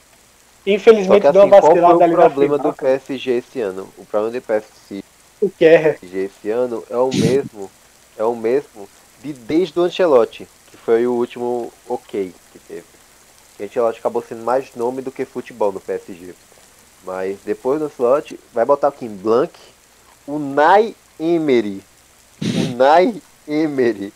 Aí trouxe agora o Tuchel, que a melhor coisa que ele fez na carreira dele foi um segundo lugar no Borussia, no alemão. Cara, então, o que ele assim, fez na final, esse, esse treinador, não dá para entender, sério. Eu acho que o, ele... o, maior mérito do Tuchel, e que eu reconheço assim, eu tiro meu chapéu para ele realmente, foi ter puxado o Neymar para dentro. Puxou ele para dentro e colocou, colocou ele como armador, que é um cara que corta, é, corta as linhas por dentro. E como uhum. ele corta as linhas por dentro, ele potencializa o Mbappé e o Di Maria nas alas. Isso eu não tiro os méritos dele, mas assim, é, tem as exceções, tipo o Di Matteo ganhando com o Chelsea em 2012, só que essa Champions foi um, foi um, sabe, aquela exceção da exceção, aquela Champions você bota um asterisco, assim, algo de errado não tá certo. Mas assim, Caralho. não dá, velho. Eu acho que o problema do PSG esse ano foi o treinador. E Concordo, cara, na final, na final. O melhor, o melhor do jogo era de Maria, ele tirou de Maria porque não teve aí é, o, a, a coragem de tirar aí o, o Neymar ou o Mbappé, porque, cara, os dois jogaram como o Messi na seleção argentina numa final Mbappé é... pipoqueiro, pipoqueiro. Pelo, pipoqueiro. Menos, pelo menos Mbappé, cara, ganhou uma Copa do Mundo, fez gol em final. Até ganhou uma Copa do Mundo carregado pela porra do Pogba e do Griezmann, velho. O único Contra jogo a Croácia. Cara, contra o único a Croácia. jogo cara, bom que esse vi, cara, cara, fez foi contra a Argentina, cara. Ele o único jogo piroca que... na minha Argentina querida. então... E só, e só, ele gastou o futebol dele na Copa do Mundo ali. Coisas, né, mas velho? esse cara, esse cara não é melhor não do que a porra do Lincoln, velho, do Flamengo. Esse filho não, da puta só. calma, calma, calma, calma, calma. Calma, ele é muito bom, só que assim, o que me deixa com raiva. Eu vou aditar o top da final aqui. O que tá me deixando com raiva é que eu até botei no Twitter. Essa merda vai cair nas costas do Neymar. Neymar fez um jogo ruim? Fez. Uhum. Não diria nem ruim, eu diria um jogo abaixo da média. Ele até porque. Que primeiro tempo decente. O tempo dele é bom. Até, eu diria bom. Até pelo que é, ele está condicionado, porque é, realmente o André Herrera e o, e o Paredes não estavam conseguindo dar aquele passe mais mais mastigado para ele poder criar. Uhum. Agora, sim, um tempo realmente ele acabou ficando perdido por causa do gol, porque ele sentiu muito o gol. Mas o Mbappé, velho, não. o Mbappé, eu não vejo quase ninguém falando mal dele, velho. A partida do Mbappé foi ridícula. Cara, e o que eu Mbappé recebia a bola na, na, na lateral, ele matava o contra-ataque porque sim, ele tinha um corredor livre que é, o, o, o Kimmich é, ou estava mais cortando para o meio ou estava voltando, tinha um corredor livre e ele não fazia o foco dele que ia ser aquele, aquela aquela lança, sabe, ali pela lateral, uhum. ele parava para driblar ou para segurar a bola e matava a jogada totalmente. E é por isso que eu falo que o Mbappé pipocou. Não, não tanto pelo gol, claro que o gol fez muita falta, mas esses Mano. lances assim me incomodaram muito, sabe? Vou é que são falar. jogadores, cara, que pela qualidade que eles têm e também pelo dinheiro que o PSG pagou por eles, é, minimamente você espera alguma coisa. Eu, na verdade, esperava que pipocassem pelo bem do futebol, como já falei, felizmente pipocaram. Mas sim, na, na verdade eu fiquei. Eu gostaria de ter visto eles jogar muito mais do que eles jogaram. Mas eles estão bem, porque eles estão indo aí na, no caminho do Messi, então eles estão fazendo bem. Cara, eu vou dizer um negócio aqui, velho. O Mbappé só corre, cara. Pelo amor de Deus, tu vai assistir a partida do PSG. É, é, um é o Neymar né? metendo só bola redonda pra essa tartaruga miserável. E é o cara perdendo 5, 6 chances por jogo, velho. Pra matar uma, tá ligado? Engraçado que é chamado de tartaruga correndo tanto, né? É, cara. É tartaruga porque é o Donatello essa É, porra. Donatello, sim. Mas, velho, tu chega, tu chega, vê o PSG jogando, é o Neymar só metendo a redonda, tá ligado? Aquela bola, porra mesmo, no pé aqui pra tu matar, tá ligado? É, e o cara que... mata. E o cara mata uma dessa por jogo, aí a média dele vai lá pra cima, mas tu vai ver quantos gols ele perdeu até fazer aquela porra daquele gol ou quantos gols ele perdeu o jogo inteiro, podia ser muito mais, tá ligado? Mas ele, o Mbappé... vamos falar, ele é muito jovem ainda. É uma coisa também como o Donnarumma. É, o Mbappé, Sim. cara, acho que tem 20 anos. Tem muito para melhorar isso. Então 98, tem muito para melhorar ainda. É, acho que sim, sim. ele, obviamente, que tem os seus, tem os seus erros. É verdade, meio um jogador velocista que muitas vezes quando chega no gol ele erra muito. Mas um jogador Não jovem, Sterling, cara. pelo menos. Uhum. Eu quero ver ele com 25 anos, mas é, com mais experiência, mais maduro. Acho que ele aí vai, vai ser muito melhor, cara. É, mas sim, obviamente que a gente esperava uma coisa diferente dele na final. Mas infelizmente. Até porque, até porque complementando, é, ele era a arma perfeita contra o oponente perfeito. Porque qual é o ponto fraco do Bayern? A bola em Defesa. profundidade. Você joga alto, joga alto, joga alto. Se você tem um cara com a velocidade do Mbappé, sabe? Uhum. Ou, querendo ou não, as características dele, cara, é, o PSG, para ganhar do Bayern, assim, eu, por mais que realmente pro futebol de forma geral fosse melhor o Bayern ganhar, mas o Você concorda comigo? PSG, Não. Olha esses caras, olha esses caras. o PSG, querendo ou não, era na minha visão o único time ali capaz de parar o Bayern. Como Concordo. quase fez, como quase fez, porque tem uma defesa relativamente sólida. tem- por mais que tenha o defeito lá do Kerr, que jogou muito bem na final, inclusive. é, era o time que tinha as duas peças necessárias para derrotar o Bayern. E Uhum. acabou no- sofrendo do mesmo mal. Não conseguiu matar o jogo e quem não faz, toma. Acho que o mérito, acho que o mérito deles é ter tomado somente um, porque se você olhar os outros times que jogaram contra o Bayern, cara, Barcelona 8, aí os- o, o Chelsea tomou 7, é, quem O mais? Aí o Lyon tomou, cinco, eu acho, não É. o Lyon tomou, tomou 3. Ah, Então, não, o meio que tomou perdido de 1 a sete. 0 é digno. Caralho, o Tottenham tomou 7 do Bayern. Acabei de ver isso aqui. Minha nossa, Uhum. que vergonha. O. Não, mano. Não, é sério. Eu quero realmente entender o que porra foi essa do Tottenham ter tomado. Os caras não entraram, velho. Os caras chegaram e falaram: foda-se, vamos só bater o baba aqui. Mas ainda assim foi menos vergonhoso que o Barcelona, porque foi um 7x2 contra um 8x2, né? Mas, cara, uma alteração que eu não entendi até agora foi ele ter botado o Choupo-Moting no lugar do Icardi. Tipo, ao invés de ter botado o Icardi, no caso. Cara, Isso- a- acho que os dois são jogadores que não ajudam nada o time, meio que Nada. são jogadores que tem que, que simplesmente estão aí e eles empurram a bola. E é isso. É, mas, Mas, é isso eu aí, tenho cara. que escolher, cara, prefiro o Icardi, cara. Sim, O velho. fez muita É, é falta isso, na tá final. Fez muita falta É não isso. só na questão do gol, do, do- da falta do homem de referência, mas às vezes o, o PSG precisava de um cara ali entre o Alaba e o Boateng para dar aquela pressão, sabe? Aquela segurada tipo, ah, vocês não podem. Como o PSG estava jogando com a linha alta também para conter o Bayern, você precisava ter aquele cara lá na frente, sabe? Segurando o Alaba e o Boateng, principalmente o Alaba, é o Alaba, cara que cara, sobe ele não mais. sabe jogar de zagueiro. Ele não sabe. que é o cara que sobe mais. Então, Mas, mas sim, o- pra mim é um cara ali fazendo não. pressão, um cara fazendo pressão ali, eu via muito Neymar enfiado entre os dois, sabe? É, Uhum. Faltou um 9 pra puxar, tipo, o Lewandowski. Pronto, o Lewandowski um claro exemplo. O gol do, do Bayern é um exemplo claro disso. O Lewandowski, a presença dele na área confunde o Kerrer. Uhum. Tem um cara ali dentro, confunde o marcador, confunde o zagueiro, o zagueiro, pô, vou marcar esse. Vou ter que marcar esse cara aqui. E quando o zagueiro pensa, pô, vou ter que marcar esse cara aqui, o que é que aparece? O espaço para um comando da vida é chegar por trás e marcar. Ô, Eu queria dizer aqui. Quanto mede o, o Coleman, cara? Acho que um, um, seten- 1,75m, uma coisa assim. Mano, ali foi muita preguiça, velho. Muita preguiça. Ali foi preguiça, velho. Não tem condição, tá ligado? Ou então o cara tava com calça jeans molhada. Mas, velho, eu vou dizer um negócio aqui. Essa Champions só serve, só serviu pra explicar uma coisa. A lei do ex é implacável, cara. A Ah, lei do ex é Coutinho. implacável, velho. Tem o Coutinho, que eu não vou nem comentar que essa porra, o Coutinho metendo logo a pirocada no clube dele, aliás. Não é Com nem clube. Não era nem lei do, do- não era nem lei do ex, era lei do atual. É do do atual. atual, cara. E tu Lei do tem. E tu ainda tem o Coman, que foi formado no Na PSG. base. É, na base. Exatamente, do PSG, cara.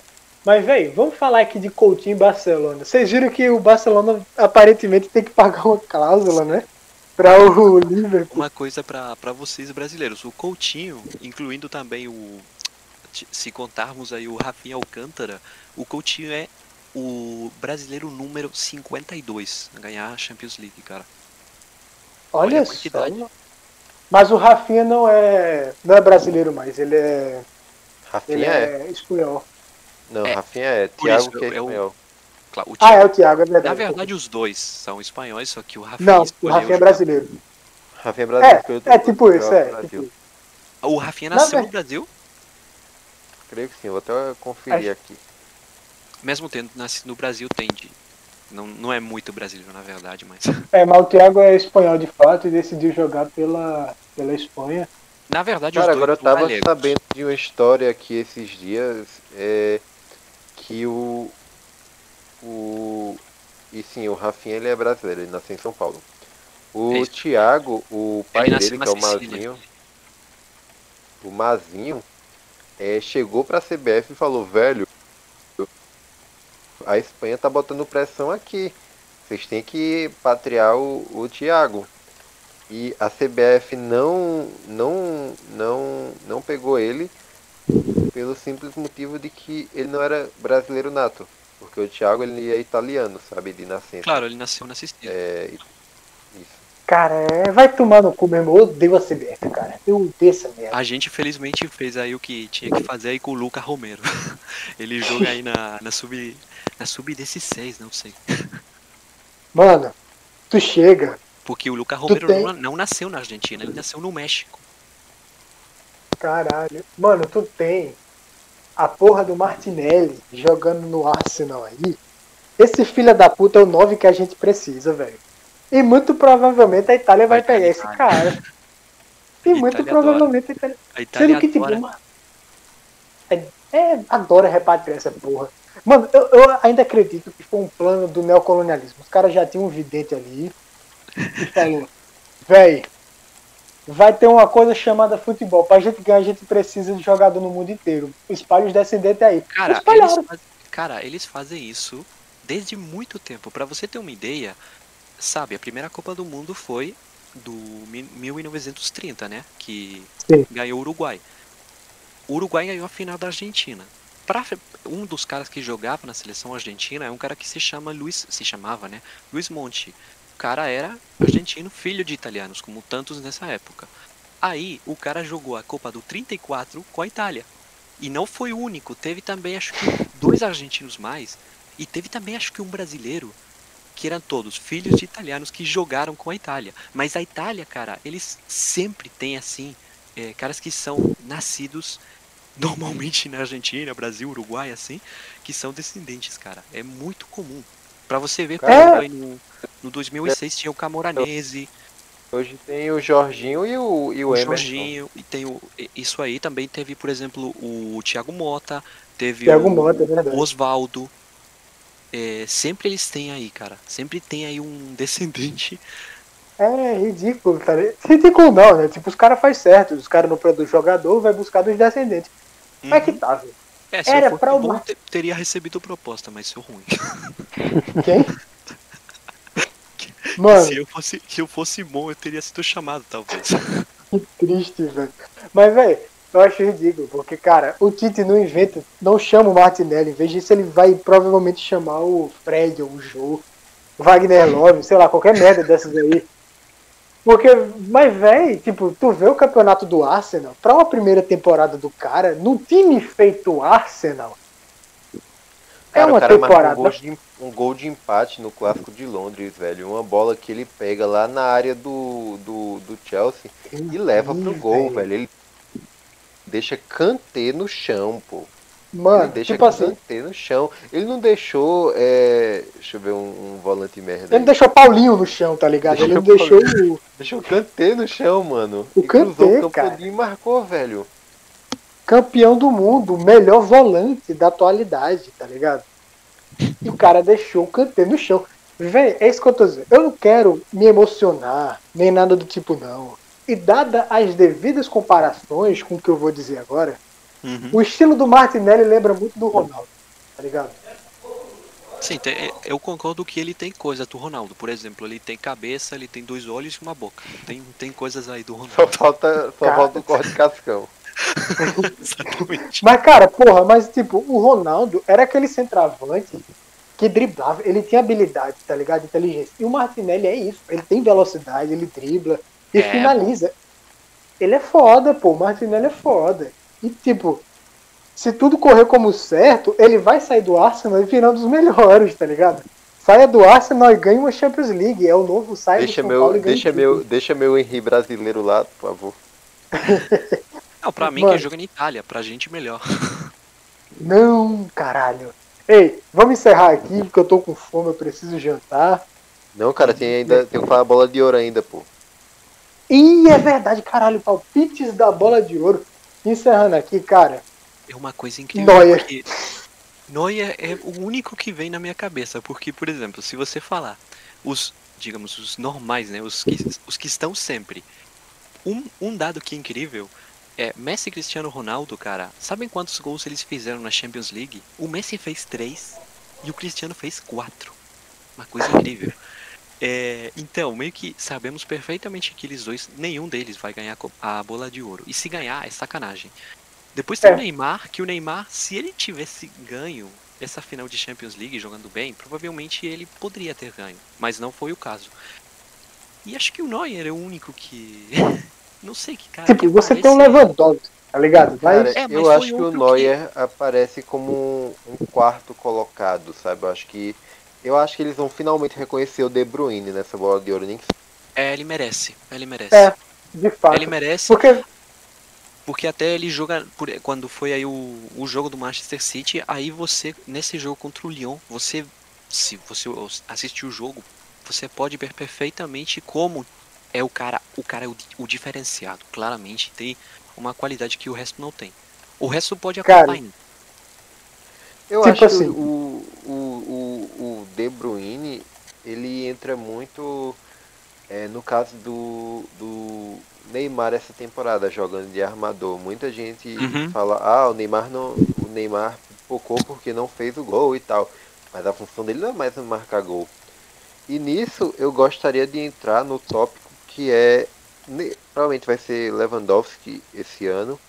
Mas infelizmente, muito porque eu mais- desisto da FIFA. por mais que eu não concorde tanto, não concordo tanto, acho merecido pelos critérios que forem impostos hoje em dia. pô. O que é que rolou?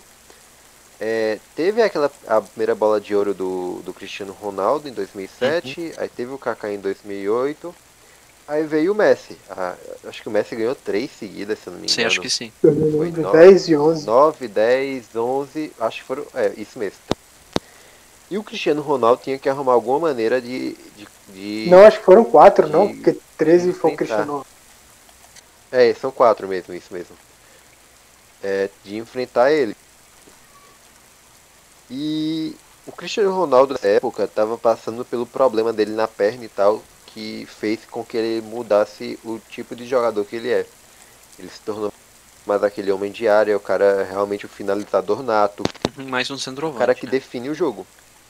Isso. E nisso, as pessoas quando começaram. Eu vou falar, não entendam mal. Mas as pessoas começaram a ter que fazer alguns malabarismos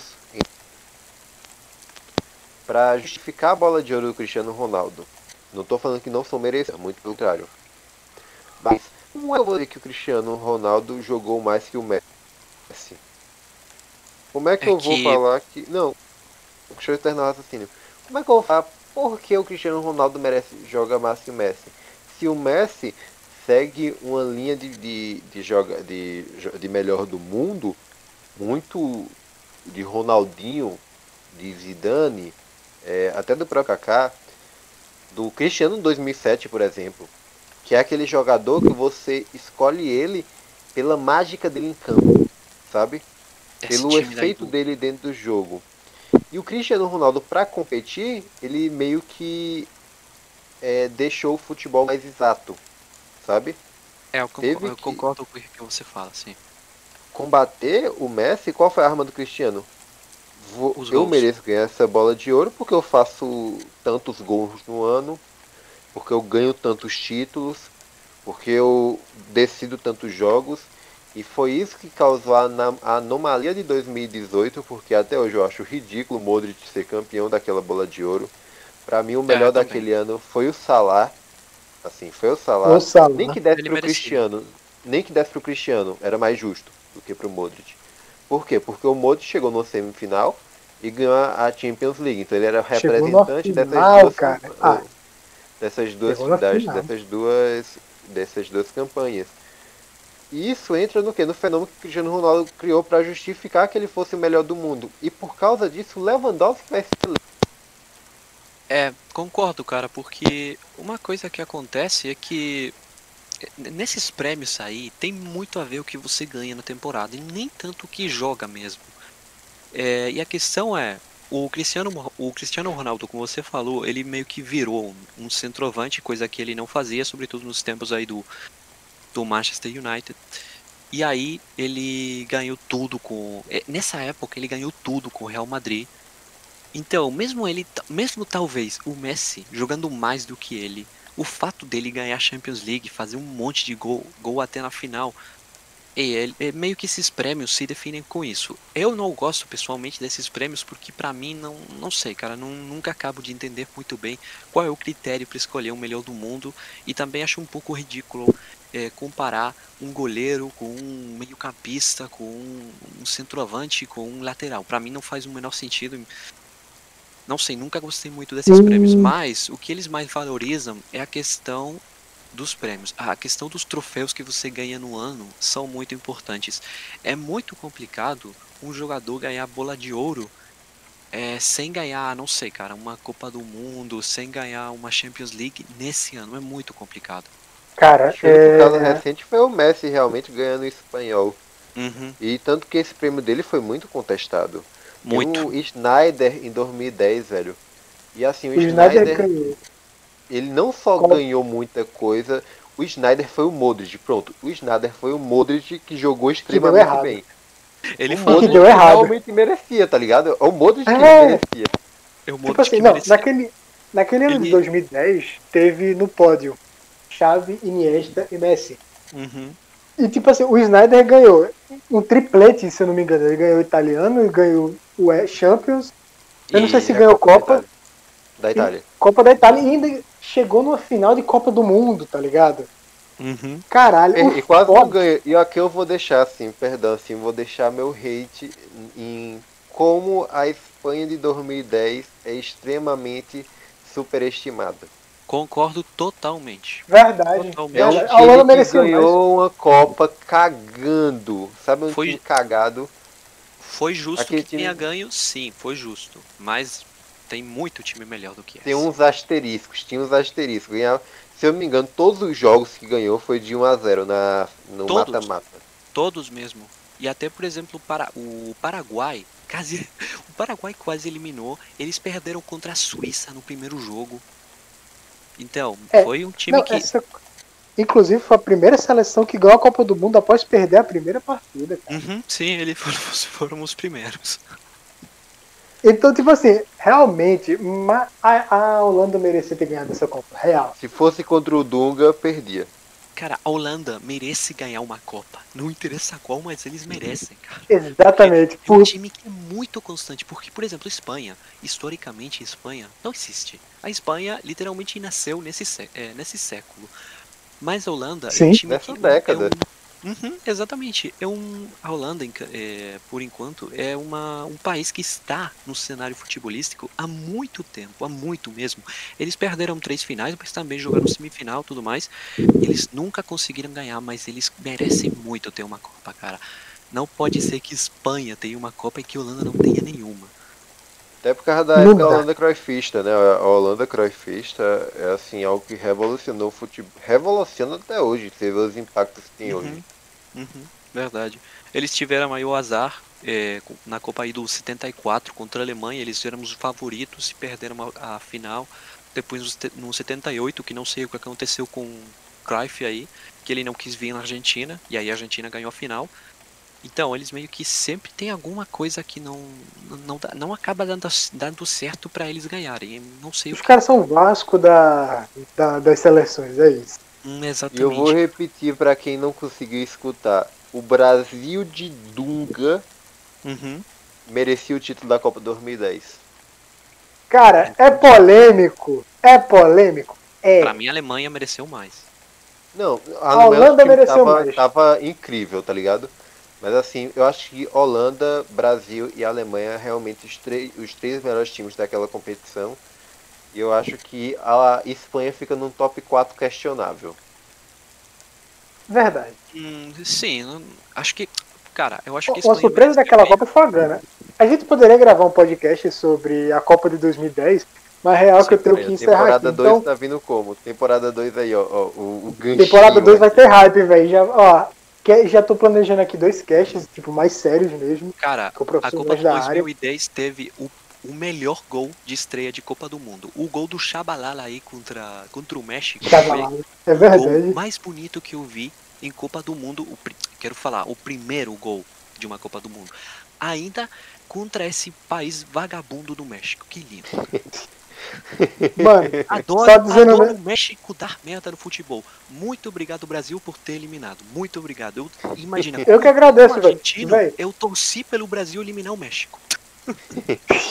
Mano, o México é muito soberbo. Os caras zoam, tá ligado? Quando a gente toma no cu, fica gozando com o pau dos outros. Mas quando chega na hora de tomar pirocada, que a gente vai zoar, os caras, ei, velho, não sei o que, não sei o que, vai tomar no cu. Eu odeio discutir Cara. futebol com o mexicano, cara. O México, ima- imagina, imagina a gente que fala a me- a mesma língua. A gente tem o problema de falar a mesma língua do que ele, cara. Porque pelo menos se a gente falasse em outra língua, a gente nem sabe o que eles falam. Mas o problema é que a gente entende a merda que eles falam. Esse é o problema, cara. Pra você ter Mas eles são assim com vocês também?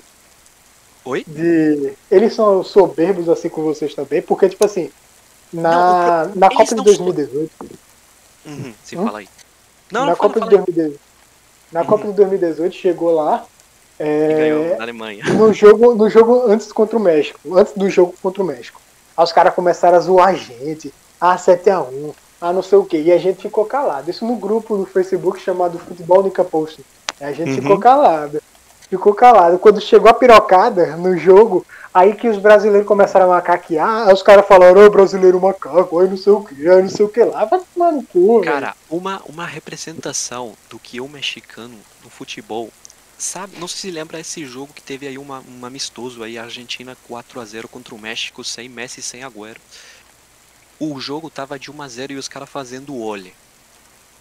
tipo, cara, é, é- isso aí o México, um, um público de idiotas, porque é, os caras literalmente acham que tem uma seleção foda e o melhor jogador da história deles, acho que é o Rafael Marques. O melhor jogador atual, acho, do. México é o Chicharito ou talvez o Lozano, que é, é Chicharito, reserva do Napoli. E é um país que tem mais de 100 milhões de habitantes e que não consegue ter um craque. Uruguai, cara, que o Uruguai tem de país o que eu tenho de nigeriano. Eles com 3 milhões de habitantes, cara. É que assim, cara. Tipo, Com o mesmo técnico tem 15 anos. Mas, mas, cara, mano, Ele vai, Eles ele vai, vai 3 morrer. milhões de habitantes, eles conseguem ter jogadores decentes e muito bons mesmo. E esses caras aí com 100 milhões de habitantes, se sei lá quanto, eles não conseguem ter um jogador decente na história. E o pior É de que a tudo é Polônia, tá cada ligado? Copa do Mundo é um fracasso diferente. Cara, no 2002 eles foram eliminados pros Estados Unidos, cara. Eles não sabem, eles não sabem o que é passar os oit- as oitavas de final. São a seleção que mais jogos perdeu na história da Copa do Mundo. Não dá Mano, pra se os caras ninguém. sediaram duas, não foram três copas, não foi que eles sediaram? Fio do rei até o México. É que, cara, não, é que não dá pra não hatear, cara. Sério. É porque, tipo assim, os caras são muito soberbos sem ter nada, tá ligado? Os caras Claro! comem sardinha e a roda previsão. salmão, velho. Cara, se a gente, se a gente é agora. soberbio, cara, se vocês são soberbios que tem cinco Copas do Mundo, melhor jogador do mundo, até. Beleza. A- Até a gente pode ser, mesmo estando na merda nesse, nesse momento atual. A gente tem com o quê, mano? Mas, mano, chega o México, tradição em quê? Coca-Cola não é nem mais importante do que a Copa da Ásia, tá ligado? Cara, México tem tradição de pular um muro aí. Isso, isso é a única tradição que têm, cara. Mas, velho, e, minha- e na qualquer, defesa do velho. México, em 2002, os Estados Unidos, em 2001, chegou na final da Copa das Confederações. De certo. Ah, tempo, para, né? coisa. Não, não, não. Aí, a Espanha chegou na final das Copas do O Brasil ganhou as Copas piroca. das Confederações. Um ano Em depois, um tomou em compensação. 7x1, o outro caiu na primeira fase. Mas aí é que Cara. tá. Em compensação, a Espanha que chegou na final da Copa das Confederações tomou pirocada no grupo inteiro. Ô, na moral, vamos só encerrar esse tópico aqui. A gente continua depois do, do Mas eu podcast. queria falar uma mas- coisa aí da Copa das Confederações. Essa Copa das Confederações é a Copa Mufa, como falamos aqui na Argentina, que é a Copa Zica. Ou seja, você ganhar essa Copa É. quer dizer que você vai dar merda no que for. Não, cara, não é só é ganhar, não. É mesmo. você participar da merda, pô. Você Uhum. participar, você não ganha a Copa mais. Cara, eu lembrei aqui, eu teve um gol nessas fases finais da Champions, que no final teve um gol que saiu de falta, eu acho, ou não foi gol, mas que eu já tava doido pra comentar, que foi uma falta no exato canto em que a Suécia marcou naquele jogo contra a. Do Dybala. Ale- Foi do Dybala. Acho que foi, velho. Que foi no exato canto que foi contra. que a Suécia marcou contra a Alemanha, tá ligado? Uhum. Enfim. Eu, eu achei engraçado também na, na Copa das Confederações passada, a de 2017, que o Vidal chegou e falou: se ganharmos da Alemanha, seremos o melhor time do mundo. A Alemanha tava com time B, eu acho. Os caras Isso, jogaram isso. reserva. E ainda perderam, cara. Vai te foder, brother. Não dá. Nessa, E final, agora- nessa final eu fui pouco alemão, cara, imagina. Agora antes de encerrar, assim, eu queria, só pra fechar mesmo, a seleção, vou roubar seu de anfitrião aqui, João. É, e cada um faz sua- seus 11 melhores da Champions, que eu acho que esse é o foco do podcast. Uhum. E eu boto no gol, eu acho que pela final que fez, É, claramente tem- eu boto acho que não o, tem o discussão. Neuer, Uhum. que é Neuer. indiscutível. o Indiscutível. Neuer. É, na lateral direita, eu mantenho o Arnold, por mais que ele tenha saído cedo. Eu acho que a participação dele foi boa enquanto ele participou. Arnold é Na foda, pô. zaga, É que o fato Na dele zaga. ter saído tão cedo, cara, é. essa um pouco. Mas assim, eu acabo não vendo muito, porque o Kimmich. O Kimmich. Pronto, eu boto o Kimmich, pronto. Até porque ele jogou essa reta final de lateral. Até porque ele também fez aí o assistência aí no gol da final. Acho que o Kimmich merece. Mas É que eu olha, botaria, eu botaria ele de, de o Arnold- volante. Eu botaria ele É. de volante. Só que como ele jogou esse final de lateral, eu vou considerar ele lateral. é, sim, Eu botaria o Thiago Silva, porque ele fez uma ótima fase final. concordo. Sim, verdade. Na É outra zaga, eu acho que quem merece é, é discutível, isso é uma opinião pessoal, até porque eu tô levando muito essa reta final em conta. Eu acho que o Marcelo do Lyon. Porque o jogo que Sim, ele faz ser, tomou cara. três gols do Bayern. Tomou três gols do Bayern? Tomou. Tomou, Mas mas, assim, todo mundo tomou. A partida que ele fez foi muito boa. É, ele salvava jogo, sabe? Ele tinha uns desarmes pontuais quando nos contra-ataques do também Bayern. jogou muito foi aí o. Como se chama esse cara? O cara dos dreads aí. Como se chama? O Leo Dubois, não é? Denayer. Denayer? Esse. Acho que sim. Não me lembro Mas do nome o- dele. É um holandês, eu acho, é o Denayer. O Uhum. Holandês não, perdão, belga. Belga. É, então fica Kimmich, Thiago, Marcelo. Na lateral esquerda eu acho que não tem discussão também. É o Davis. Até, pela, até pelo caso do jogo contra o Barcelona que ele destruiu. Uhum, que verdade. tenha ficado um pouco apagado na final, mas tem que levar em consideração isso. Meio campo, é, eu acho que a trinca do, do, do Bayern, não tem, é, não tem discussão, é a trinca do Bayern. É, É o Thiago Müller, estar. Müller, Thiago e Goretzka. Assim, por mais que, por exemplo, o Goretzka não tenha sido tão bem na final, e o Müller, acho que o PSG não deu muito espaço, mas assim, o resto da competição tem que levar em conta, então acho que a trinca do Bayern. Pô, na moral, só que fazendo. Pode estar na briga Não, também o Di Maria. Acho que Di Maria também ele O Di Maria eu muito. colocaria ele no ataque. Eu vou colocar Ah. ele no ataque. Mano, Eu colocaria Di Maria. aqui, qual a posição do Deixa eu só fechar. Di Maria, é, Neymar. Neymar e Gnabry. Pronto. É, sim, ele, Pronto. ele fez muito gol mesmo, sim. Mano, o Gnabry É é, engraçado não pôr, só pra fechar, é engraçado não ter colocado o, o Lewandowski. Leua, né? Só que o Leua, querendo não, ele não fez um- uma reta final tão boa assim. Por isso que eu acho Não. questionável ele ganhar, tá ligado? Ele jogou muito mais no campeonato alemão e na primeira fase do que realmente Sim, no resto. concordo Mano. totalmente, cara. O... Primeiro, o Miller é tipo o Chandler de, de Friends. Ninguém sabe a profissão do Chandler, ninguém sabe a posição do, do Miller, que posição ele joga. A, A única sabe que coisa ele- é que ele sabe a cara que ele tem. Ele, ele tem cara de, assass- de assassino nazi, cara.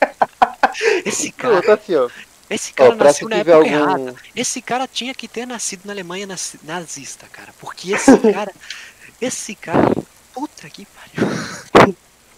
Mas assim, ó, pra os, os fãs do Lewandowski que estiverem escutando isso, não ficar, ai, não botou o cara Os que vai ganhar a cinco, de cinco ouro." pessoas duvido que Qual que vai fazer? o que, que a gente vai fazer? A gente puxa o Neymar ali pro meio no lugar do Müller, bota o Müller no banco, aí forma aí, é de Maria, Lewandowski e Nabre, pronto, fica todo mundo feliz agora. Pô, 11. só dizendo uma coisa aqui. Uhum. O Gnabry é melhor do que o Mbappé. E eu observo o Gnabry desde as Olimpíadas de 2016, que o cara jogou foda. Eu acho que ele era camisa 17. Acho que é polêmica a Eu opinião. mas observo que dele desde que ele. Desde que eu vendi ele no Arsenal no FIFA. Cara, Porque o Gnabry joga melhor ganhar- do que o Mbappé.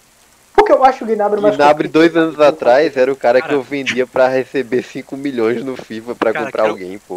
Quero contar uma cena engraçada. Eu tava vendo o jogo da. é, não me lembro se da final, da semifinal, do Bayern. Aí, de repente, a câmera, ela mostrou aí o, o Gnabry. E aí eu tava vendo o jogo com a minha, a minha irmã. E ela me disse, de onde é esse cara? Ele é brasileiro? E eu disse, não, é alemão. E ela, ela achou que eu tava zoando. Mas ele tem muita cara de brasileiro, velho. Tipo, chamado. perguntou, esse cara é da onde? Da Alemanha, pai. É da Alemanha, mas o pai dele é, é da Costa do Marfim. E eu acho que a mãe é alemã.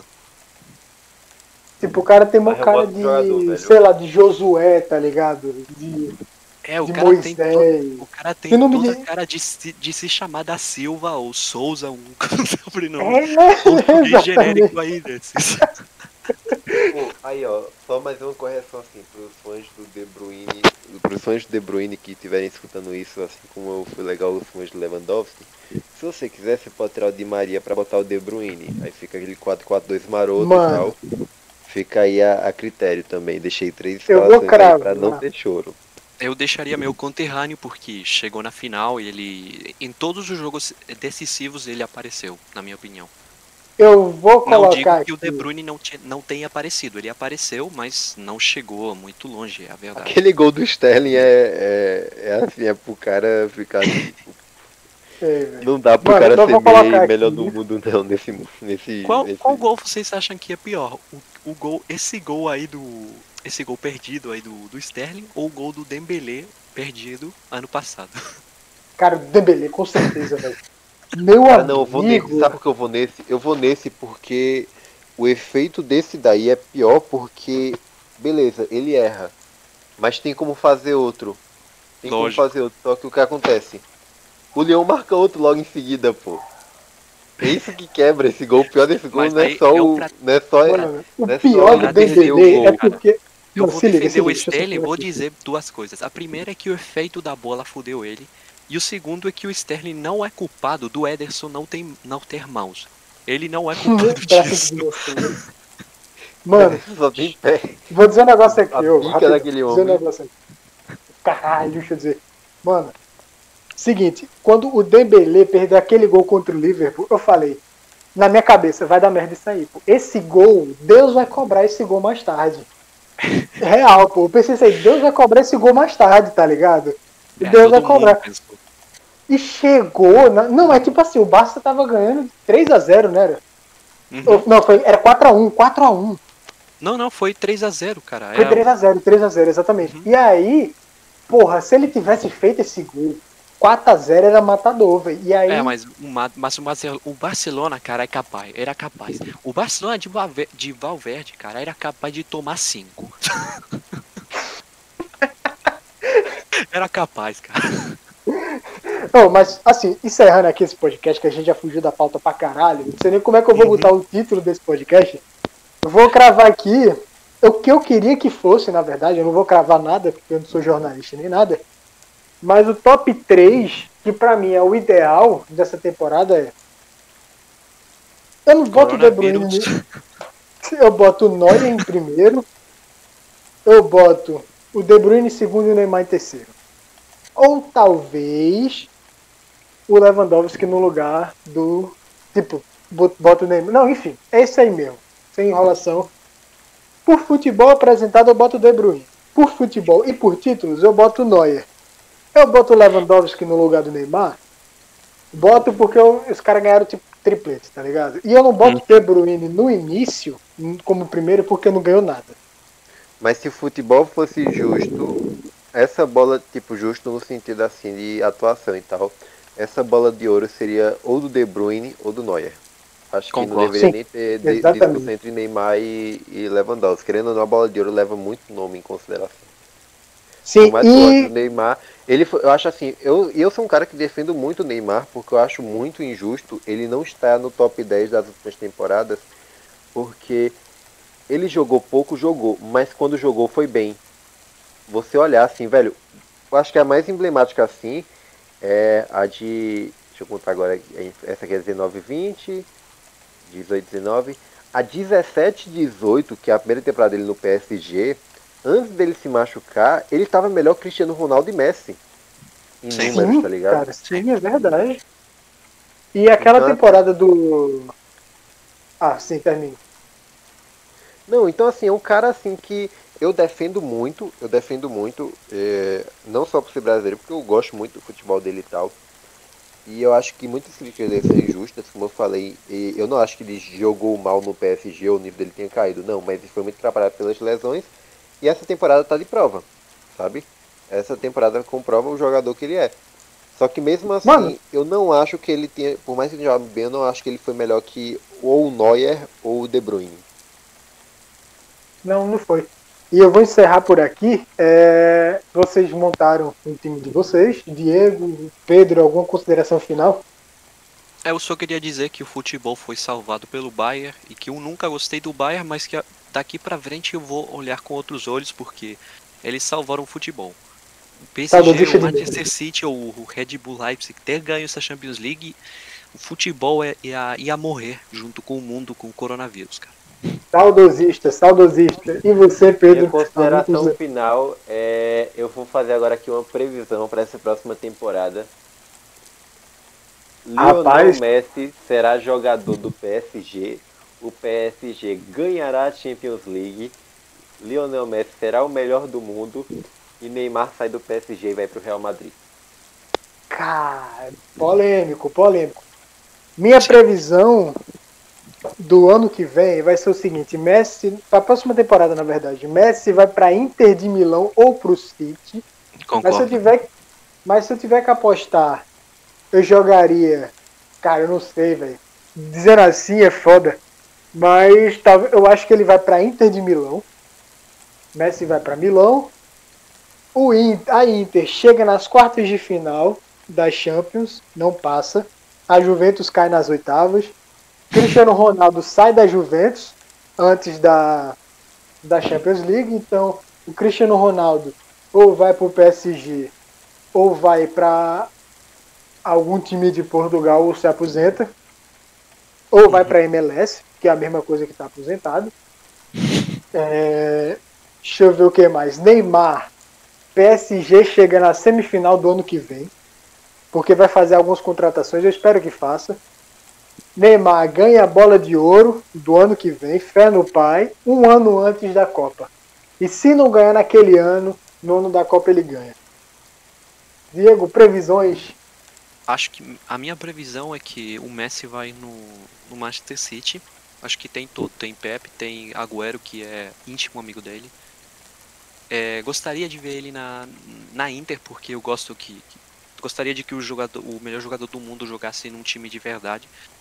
Mas fazer o quê? Acho que ele vai jogar no, no City. Acho que o Cristiano vai ficar na Juventus. Acho que o City vai fazer. O City e o PSG eles vão fazer de novo uma ótima Champions League na, na temporada que vem. Mas que o Bayern vai ganhar de novo, cara. Pra mim, o Bayern. É, esse, esse time do Bayern é uma coisa parecida com o, Real Madrid, cara. O Real Madrid que ganhou tudo. É, para mim, o Bayern vai, vai entrar numa época com esse time que tem agora, mesmo sem o Thiago. Acho que, entrou, que vamos entrar numa época, nos anos, que o Bayern vai ganhar mais de uma Champions League e que vai vai ser um time constante na competição. É, essa é a minha previsão. Ser Agora tipo que foi meme, a outra, Milan. a outra previsão, acho que ficou claro todo mundo que é meme, né? Pelo amor de Deus. Sim. É, a previsão real, eu concordo que muito provavelmente ele vai pro City e não tem muito o que esperar realmente, mas eu acho que o duelo que eu mais estou ansioso para ver é um eventual Liverpool e, e Bayern, porque o Bayern ele vai sofrer o mesmo que sofreu contra o PSG, só que pior, porque o, o Liverpool é um time mais entrosado, tá ligado? Uhum. Eu acho que se o Bayern for cair, vai ser provavelmente pro Liverpool. E mais uma coisa aqui, time inglês vai continuar tomando no cu ano que vem na Champions. E é isso aí, pessoal. Valeu. Falou, tô cansado, tô com fome da porra Valeu. aqui. E tamo junto, velho. É nóis. Fim de temporada com chave de ouro. É Muito obrigado, Diego. Muito obrigado, Pedro. Tô nada. fazendo Tzinho aqui com os braços, viu? E falou, velho. Falou.